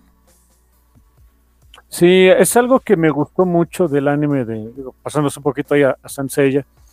Em, yo, yo supongo que se hizo con toda la intención. Cada una de las grandes sagas, o sea, e, en el, y sobre todo en el anime, eh, tenía una paleta de color muy distintiva y bien interesante. La de las 12 casas era, un- era una paleta de color. Incluso la de, la de- la que ahora sí que no era oficial y que después ya siempre fue, sí fue, que fue la de Asgard, era otra paleta de color. Y la de las marinas, otro color. Y con la saga de Hades, otra paleta de colores. Muy interesante ese, ese trabajo ahí, ¿eh? Sí, sí, sí. Oye, que qué bonita paleta tenía el de la saga de Asgard, ¿eh? La verdad. Sí, ah, o sea, uno diría, oye, pero es que es puro blanco y no sé qué. No, hijos, No, no. es que eso es lo interesante. Había, sí había mucho blanco por la nieve, pero había mucho, pero había muchos tonos de azul, muchos tonos en, muchos tonos en, en os- o sea, cuando llegaba la noche de, como aurora boreal, eh, resaltar- como si había muchos tonos así en tonos fríos, evidentemente, hacía resaltar mucho la sangre, Muy interesante lo, lo, que se hizo ahí con ese, con los colores en, en honestamente. Y el único capítulo que, que, rompió un poco eso y con toda la intención fue las batallas contra Hagen de Merak Beta, ¿te acuerdas? Sí, sí, sí, van a una caverna, a una, a una caverna y hay una especie de volcán, de volcán subterráneo, hay columbre y demás. Ah, sentías que, que, de verdad estaba eh, Yoga se lo termina echando, sentías en peligro al pobre de Yoga, o sea, porque sí. oye, esto es por mucho es algo que tú no dominas, hijo. Es, es exactamente lo opuesto de Yoga, por eso funcionaba también, ¿no? Ese sí era uno de mis caballeros favoritos, por cierto, Hagen de Merakbet. Ay, oh, la armadura poco no estaba, oh, fenomenal. Yo creo que era, eh, o sea, de Asgard, yo creo que para mí era ese, y, y el Contreras de mí, ese y Bot de Alcor, ¿eh? Yo voy con ese y Siegfried doble de alfa, ¿eh? Ah, oh, bueno, es que el dragón de dos cabezas, sí, ¿sabes qué, Siegfried? Eh, también, apachón. En fin, Back to Barbaric, este... ¿Seguimos? Ah, sí, bueno, eh, este, o sea, y, eso, y, y, mientras que en el mundo de los muertitos, acá en el inframundo, están sea, cada vez más adentrándose a, a, lo que honestamente después de un rato empieza a ser muy obvio que era una trampa. Sí, la verdad era pretty, obvious, man. Sí, ya, ya, yo voy a ser sincero, este, a mí sí me cayó un poquito de sorpresa porque yo estaba bien embelesado. Eh, pero sí, ya en la, en la segunda ley que le di al, al, arco dije, ah, demet, esto apestaba a trampa y no lo vi. En fin, en el mundo de los vivos hay muchas o sea, la idea era conseguir, o sea, eh, o sea mientras que eh, Owen, este, Deadhard y, y, Frogly pues buscaban una salida eh, del infierno a través de los propios medios del infierno, pues la idea de Soren, de K, H y Steel era de, bueno, pues vamos a buscar a, por medios mágicos alguien que pueda este, traer de vuelta a, a Owen. Iban, iban por otro fulano, iban por otro mono, por aquí se encuentra en esa Serra y Serra um, es muy poderosa, es muy canija. Y lo que me desespera, y es parte de la, del, del, guion. No, no, con esto no voy a decir que, que, no me gusta el personaje, es todo lo contrario, me encanta. Pero sí desespera que tiene una actitud de mosca muerta la hija de la fregada. Ah, sí, la señorita no rompe un plato. Exacto, exactamente. Madre dices, no te la compro. Eh, no, no, no, este, ella, ella diciendo, no, pues el pasado ya quedó atrás y no sé qué, y yo sí te puedo ayudar, Soren. O sea, I guess, pero no se lo, no, no, no, eh, llega un momento en el que, pues, o sea, la, la capturan con sus propias cadenas, o sea, eh, Soren, que tiene esos, esa, esa magia de, de sus tatuajes, eh, puede materializar sus tatuajes que son dagas y cuchillos y eh, espadas pequeñas, Soren lo que tiene son cadenas hagan de cuenta, es como. Digo, estamos en los caballos del zodiaco, sorry. Es este como Sean de Andrómeda. Ajá, sí, exactamente. Eh, logran en una de esas, pues, atarla con sus propias cadenas. Para, es una magia con la cual ella es vulnerable. Y se la tienen que llevar, se la tienen que llevar como, como costal. sí. Lejos de, de, de sentir que, que su. Mira, o sea, la, la, idea obviamente es que tú sientas que la, que la atraparon y que eh, los, los, está engañando y demás. Lejos de sentir que es como que su prisionera, sentías que la estaban cargando como. ¿Cómo decirlo? Ah, pues casi casi de me hacen el favor de que no tengo que caminar. Sí, como que, eh, insisto, su mosca muerte, su mosca muertes le da esa sensación de, de que eh, todo me está saliendo de acuerdo al plan, ¿no? Sí, sí, de veras, yo, eh, todavía en el número 3, imagínense, el número 3 de veras yo no estaba confiando para nada en ella, no tenía idea, en fin, muy pachón. Y mientras tanto, obviamente, en el inframundo todo se empieza a ir al demonio. Pues, eh, claro, pues ¿dónde estás, no? Porque es, con, entre más se acercaban como que a ese lugar donde había cada vez más, más maldad y, y no sé qué, y, y está acá todo más del metalero, pues quien ya no aguanta la maldad es Frogly. Y termina, y ahí vemos acá su versión, este Hulk de Frogly, los termina traicionando, evidentemente. Eh, conocemos al, al, al, que sería, al que se supone que es uno de los grandes némesis de, de Owen, a, a, un hechicero demonio manijo, man, man, canijo que se llama Suku Kemp. Nada eh, que ver con Kulangat de Conan, eh, pero bueno. decir, exactamente, ese, me lo ganaste. Así de, que eh, en mi opinión era así de, no es este Kulangat porque nos demanda ahí, ¿quién tiene ahorita los derechos? Titan Eh, Comic. Titan Comic y Heroic Signature. Así que ellos nos pueden decir de cosas, pero bueno, entonces es Suku Kemp. Yo también dije, ah, come on, man. Ok, está bien, se las compro. Pero, es, pero está bonito, está, es, es farol, pero es bonito. Termina capturando a Owen y termina capturando a Deadheart.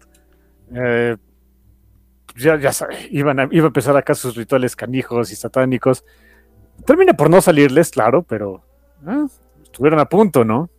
Oye, fíjate que algo, un elemento que está, que me gustó mucho cómo, cómo, cómo utilizó también para atar las dos narrativas y que a la vez me dejó bastante intrigado y quiero saber más de eso. Esos monstruos raros que aparecen tanto en el mundo vivo como en los muertos. Sí, no lo vimos, creo que no, cierto, no lo mencionamos. Este, desde el primer número de este, de este arco, empiezan a salir unos monstruos que son otra referencia oscura. Ustedes van a disculpar. Había, y, y de un videojuego que hablamos creo que la semana pasada, qué curioso.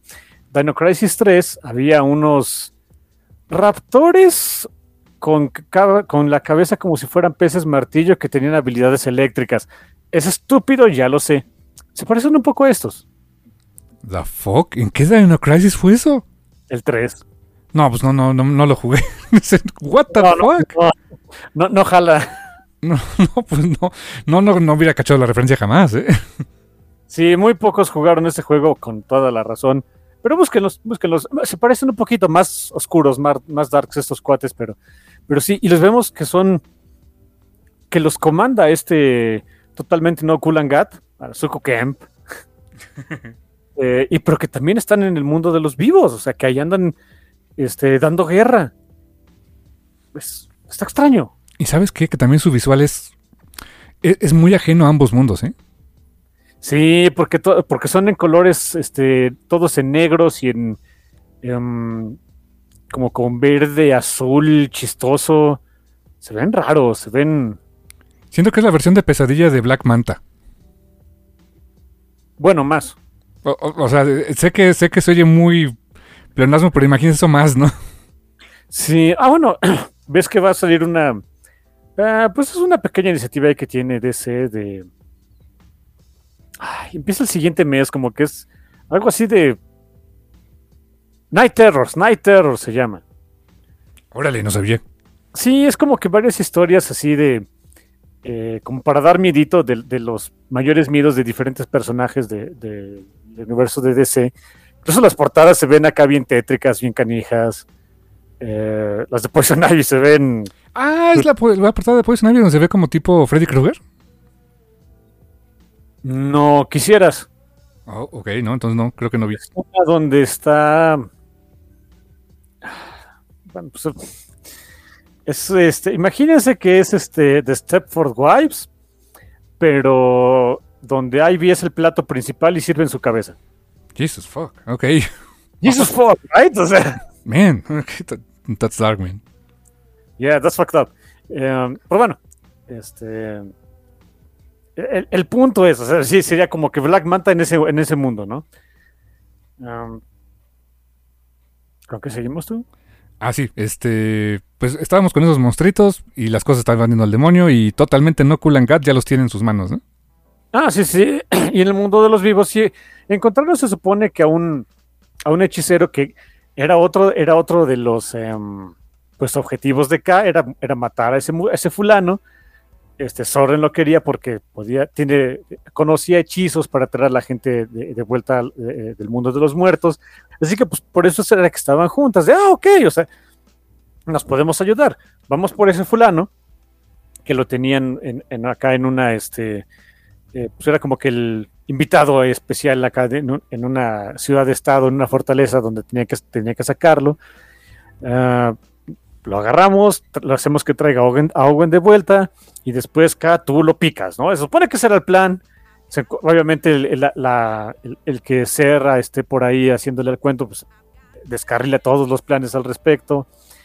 Eh, pero bueno, al final logran encontrar a ese, a ese otro mono que ni me acuerdo cómo se llama, pero parece, parece Chris Christopherson con menos músculo. sí, algo así. Vamos a decirle Chris Christopherson, ¿por qué no?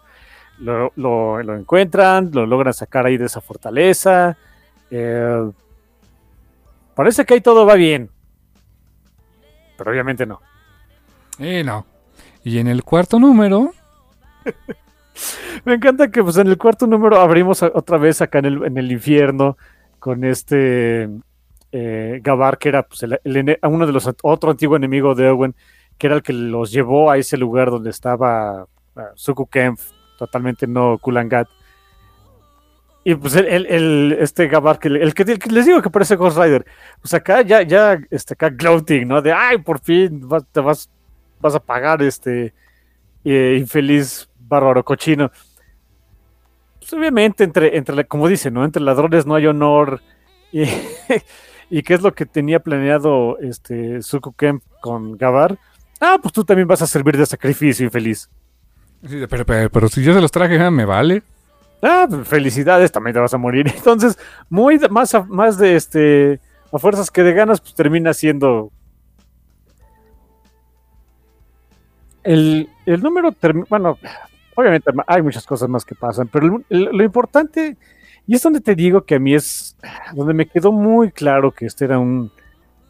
Pues no quiero decirle como que historia de transición, ni mucho menos, pero. Ah, pues sí, sí siente de veras que es nada más el puente, eh, pues para, para eh, tanto para el spin-off como para la continuación de la historia y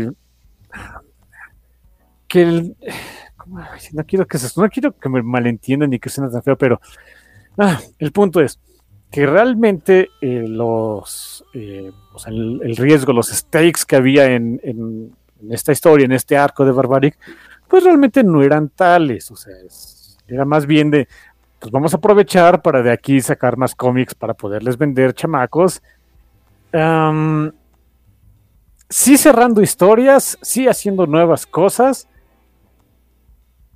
pero quizás también porque pues yo ya traía la- o sea, sabía, pero no, no, no exactamente de manera eh, completa, pero pues sabía bien por lo menos quiénes iban a estar protagonizando eh, los siguientes, eh, tanto el spin-off Queen of Swords como la siguiente, este, el, el siguiente arco de Barbaric. Ah, llega no siendo tan de sorpresa, pero está bien. Ah, no porque no sea sorpresa significa que los arcos no se cierran bien eh, o que se pueda continuar de una manera, este, pues, pues pachona, que la sientes adecuada. El punto es el siguiente: si logran traer a, a Owen de vuelta, sacrificando este, la vida del, este, del Chris Christopherson y quien termina por hacer el encantamiento resulta que es Serra. Convenientemente. Pero no con esto, convenientemente también este Steel termina por sentirse pues mal, le, le da el SAD y se termina sacrificando para que Deadheart pueda vivir. El asunto es que no, mira, dos cosas pasan que se me hacen muy curiosas. Sí, reviven a Odwen y a Deadheart. Bien. Am, Gabar trata de salir también del infierno por la mala. Eso, eso, eso, eso fue lo que más me encantó de ese, de ese desenlace. ¿eh? es lo más. Y termina atrapado en la espada que, que era de Steel y ahora es de, de Deadheart. Entonces tenemos una nueva arma consciente. Que por supuesto no tiene maldición, no tiene la utilidad que tiene esta hacha ni nada, pero qué bonito que hay, otro equipo ahora con un arma que habla y la dinámica va a ser totalmente otra, otra cosa, ¿eh?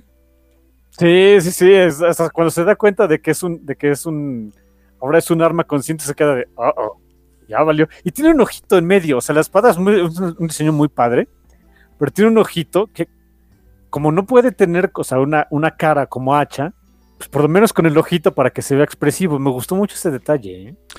So- soy yo como que el diseño de la espada se parece a la Soul Sword de Iliana. ¿Verdad? Sí, ¿no? Sí, sí, sí, este. Qué ojo de tondera ni qué nada. Ajá, exacto. Va, eh, va a estar muy padre esa dinámica con, con esa, con esa espada también. Galleon se llama, creo, la espada, ¿no? Eh, Galeon era el nombre de la espada solita, sin Sí. espíritu de Gabar. las- ahora la espada es Gabar. Sí, no sé si le van a... Que, que sería interesante no sé si le van a estar haciendo Gabar o Galleon para que se, enca- se encanije más, ¿no? Eso, eh, ya lo veremos en. Te platico mañana. Te platico mañana, mi cómic, vamos a ver. Eh, y la otra cosa que también, digo, no es sorpresa, me gustó cómo lo manejaron, pero o sea, yo sabía cómo más o menos por dónde iba, es que Steel no estaba, o sea, el alma, eh, Steel no deja de salir. Lo que pasa es que Steel era vampiro. Y la parte mortal de Steel fue la que se fue al infierno eh, en sustitución del alma de Deadheart. El alma vampiro y canija de, Steel se quedó en, en, el mundo mortal. Y por lo que veo va a seguir con ellos, pero la dinámica va a cambiar. O sea, es el mismo personaje, pero ya no. Sí, ahora es. Eh, y Steel ya que es más canijo, ya hasta lo dice: no tengo sin morales, sin escrúpulos. Es como que. Ah, fuck. Sí, es, como que ya le echaron jengibre al de vainilla. Sí, aquí ya, ya, ya, es el lado de vainilla, con, de vainilla con jengibre, gracias al cielo, ¿no? Eh, muy bonitas las escenas finales donde, o sea, después de, haber hecho eh, lo que parecía imposible, ¿no? De veras traer el alma de los muertos a la vida. Eh, Serra está agotada en el piso, Soren la ayuda a levantarse. Igual le dice, pero sigo sin confiar en ti, perra, ¿eh? O sea, nada que. Y creo que hace bien. Digo, ya veremos para dónde se mueve la historia con ese caso, pero yo eh, hace bien en no confiar en ella, ¿eh? estoy seguro. Y entonces es ahí donde te digo que se dividen los dos equipos, porque otra vez tenemos a Soren, a Owen, a la hacha borracha y a Steel yendo, o sea, a la misión que dejaron inconclusa en el segundo arco, que es este, matar acá al rey de todos los orcos y todos los canijos. Y por el otro lado tenemos pues, las aventuras de las otras hijas de la fregada que quedaron, ¿no? K, Deadheart y se les arrima Serra. Y obviamente Gabar. Así que, hmm, there, goes Queen of Swords. There goes Queen of Swords. Ya veremos, ya veremos de qué va. Em, no tengo idea. Ahí sí para que vean, no quise tener idea de qué va Queen of Swords. No sé por dónde vaya, no sé, de qué vaya a tratar. Uh, pero tengo unas ganas locas canijas. Primer spin-off de Barbaric, primer spin-off de, de Volt en la vida. Sé que, o sea, se supone que este es un programa para hablar un poquito más y, hypear, pues todo, más bien el, el, tercer arco de Barbaric, Hell to Pay. Pero está tan íntimamente ligado al siguiente, al spin-off, a Queen of Swords, que es pues, imposible no hablar no, de ese cómic, ¿no? ¿Y ese, cuántos unos van a ser, eh? Creo que cuatro también. Cuatro, ok. Se me, hace un, se me hace un muy buen número para hacer una miniserie spin-off, sí. Sí, la primera también, que no va a dibujar este, este Nathan Gooden, porque pues, la vida obviamente no le da. Eh, arte de Colin Howell, excelente, ella excelente artista, por supuesto, ya veremos qué onda. Em, muy pachón este arco, muy bonito, obviamente este worthy successor of eh, de, pues de, más bien, no, no suceso, sino pues muy, muy apropiado para que esté dentro de la librería de Barbaric, pero sí se siente de transición. Sí, sí, sí, sí. Pero mira, ya tenemos tres libros de Barbaric, o sea, ya, ya empieza a sonar, ¿eh? Sí, o sea, ya tres libros de Barbaric, bueno, o sea, Barbaric miniseries así de, de la historia de Owen y el hacha borracha y Soren, y Steel, y eh, un, número único que fue el de este eh, de Harvest Blades. Viene ahorita ya el spin-off. Viene un siguiente número, este, un siguiente número único que eh, ah, le traigo unas ganas locas enormes. Va a ser el ese para que vean va a ser el primer número. No, no es cierto. Este, el otro también ya no lo escribió. No creo que sí lo escribió Moresi. Creo que el siguiente es el primero que no escribe Moresi en realidad. Eh, él adaptó el guion del siguiente número único de Barbaric que se llama Wrong Kind of Righteous, eh, porque el guion en realidad es de, eh, Nicholas Ames, escritor de Kings of the Wild y Bloody Rose. Fantásticos libros, los de veras. Ah, no, no quiero decirlo así, pero creo que no tengo otra opción. me devolvieron el gusto por leer fantasía en prosa, ¿eh? Wow, fuertes declaraciones. Sí, de veras, está canijo. Em, le traigo unas ganas locas también, así que qué bárbaro. Ya está obviamente perdonado desde hace mucho, pero. Damn. Se va a poner bueno esto. Híjole, se presta mucho para que en algún momento Bolt haga sus. No sé, no sé si ya lo ha hecho, pero una bonita edición de lujo, oversize, con ya varios de estos números. Men, o sea, yo sí le entro. Mira, tiene, tiene nada más un ómnibus que tuvieron que hacer un Kickstarter para ello. Eh, fue el, el ómnibus de Wasted Space. Les quedó muy padre, está muy bonito, por supuesto. Pero son veintitantos números nada más. Eh, no sé, cua- ojalá Barbaric dure para muchos más, pero los que vayan a ser, pues como que para un ómnibus sacado oversize canijo, ¿no? Sí, sí, sí, exactamente. O sea, que, que se vea el arte más grandecito y todo eso, pasta dura. mm, sí, sí se antoja, ¿eh? Y es que está así todo. O sea, todo, todo, todo, todo. Sí, sí, sí. ya- me estoy imaginando que con cubrepolvos le quitas el cubrepolvos, tienes como un engraving del hacha borracha de Owen. Estaría fantástico, ¿no? Diciéndote de cosas. Ajá. Contrátame, Bol. Yo les do- doy marketing de eso. Ya se quiera darme un librito, ¿no? Ándale, sí, de perdis. Está bien. No me pague, nada más denme, denme un librito. Tal. No, no, no. Pero sí, fantástica historia. Me gustó mucho. Como dices, sí es transicional. Sí, 100%. Pero muy, muy disfrutable. La- Para mí la experiencia de leerlo en una sola sentada muy bien. Eh, viene el TPB de esta, pero mm, este, este no sé para cuándo salga ese TPB, ¿sabes? Mm, no debe de tardar, ¿eh? Sí, porque de hecho ya al final del, del cómic hay, está el ad de como Barbaric volumen 1, 2 y 3, ¿no? O sea, ya se ve como la librería de Barbaric, ¿no? Sí, o sea, digo, no, no debe de tardar. Evidentemente, a, a Bolt le interesa mucho que, que, pues, también salga el, TP. Le fue bien, obviamente al cómic en sueltitos le fue bien, por supuesto, pero eh, pues, es lo que le pasa eh, igual que a Image, ¿no? O sea, cuando termina por sacarlo en, en TP, pues ayuda mucho que lo pueden poner en librerías, y hay varias ediciones y bla, bla, bla. Le comentaba a mi hermano que de hecho, o sea, ta- tan eh, tan es cierto lo que les estoy comentando que como hubo una segunda edición, las tiendas, las tiendas de todos lados se resurtieron, o sea, ya pueden encontrar otra vez el volumen 2 de, Barbar- de Barbaric en TP, ya lo pueden encontrar en Amazon, en tiendas de cómics de Estados Unidos, o sea, para, para pedirlo en línea. Ya otra vez hay, porque por muchos meses no hubo, ¿eh? Sí, yo lo quería comprar desde hace como dos meses y no había, no había, no había. De repente apareció, dije, vénganos tu reino. Sí, nada más está, o sea, porque en su momento cuando salió el, el TP, pues nada más hubo la primera edición y pues, por lo que veo se agotó, no, no duró. Y ya eh, ni siquiera aparecía, yo, yo estoy suscrito ahí en, la, en los boletines de, de este, tanto de Things from Another World como de Midtown Comics, no, no aparecía, o sea, si me, si me, eh, me avisaban cuando había algún cómic de lo que yo estaba interesado, este nunca estaba, o sea, no, no aparecía el volumen 2 hasta hace una semana. Fíjate, o sea, levan- las dos semanas. levantó tanto interés para una siguiente edición. Y qué bueno, ¿eh?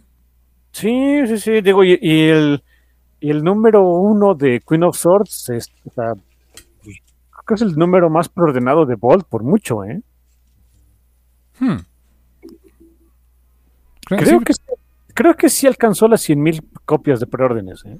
que eso, para una edición, o sea, un, un cómic pues de una editorial más pequeña, es un excelente número, ¿eh? Pues esos números son del, de, pues, de- de Spider-Man moderno, de X-Men modernos, ni, ni, ni siquiera X-Men, ¿eh? Sí, exacto, o sea, no, no ves esos números en cada cómic de Marvel, así. Así que pues, está, está cañón. Está bueno. Se va a poner bueno esto. De veras que qué, gran descubrimiento fue de tu parte de encontrar esta, es- esta franquicia de Barbaric. Está siendo fantástica. Súper recomendable. Ojalá que algún día alguien, alguna editorial en México se les ocurra traerlo en español. La verdad yo creo que jalaría mucho en México. ¿eh? Fíjate creo que es algo que siempre hemos comentado yo, pues yo soy siempre, yo a mí no me pesa decirlo. Yo soy pesimista. Yo digo que aquí en México no se vendería nada de esto. No lo sé, Rick. Conforme voy viendo cómo, cómo, cómo está pegando cada vez, vez más Barbaric y las ediciones y demás, no puedo decir que se convertiría así como que en el eh, cómic favorito del público mexicano, pero, pero creo que sí podría sobrevivir aquí en México. ¿eh? Te voy a decir algo. A México le gusta Conan. Le gustan los bárbaros. Les gusta la fantasía. Yo creo que sí. Sí, pero, pero, pero, pero, pero, pero, mira. Creo que la gente está muy acostumbrada a Conan y a la fantasía estilo Conan. No sé qué tan, tan abiertos estarían para una fantasía que si bien no hace burla de Conan, también no hace mucho por, eh, por ser reverente hacia Conan. Sí, sí, o sea, no es seria, o sea, tampoco es así una parodia eh, slapstick ni nada, ¿no? no pero no es seria, no es seria como Conan, como, sobre todo la espada salvaje de Conan, que es mucho más seria.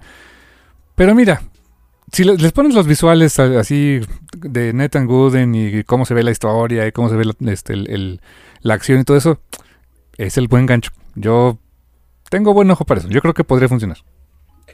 Ojalá, ojalá alguien se, se animara. Aparte, no creo que los derechos sean tan caros. Sí, exacto. déjelo barato, señor, este, señor Basil. Señor Basil, ándale, no sea, no sea Porque creo que, creo que sí hay ediciones en español, pero de allá de España. ¿eh? seguramente. Quién sabe con quién, pero sí, sí, debe de haber. Pues, pues bueno, este, compren Barbaric, porque si no, este, el hacha borracha se los come y yo lloro. Y no queremos eso ninguna de las dos cosas. Exactamente. Y pues no queda más que decirles que pues lean más cómic de Barbaric. Or else, Así que gracias. Totales. Y hasta la próxima. Mochillo.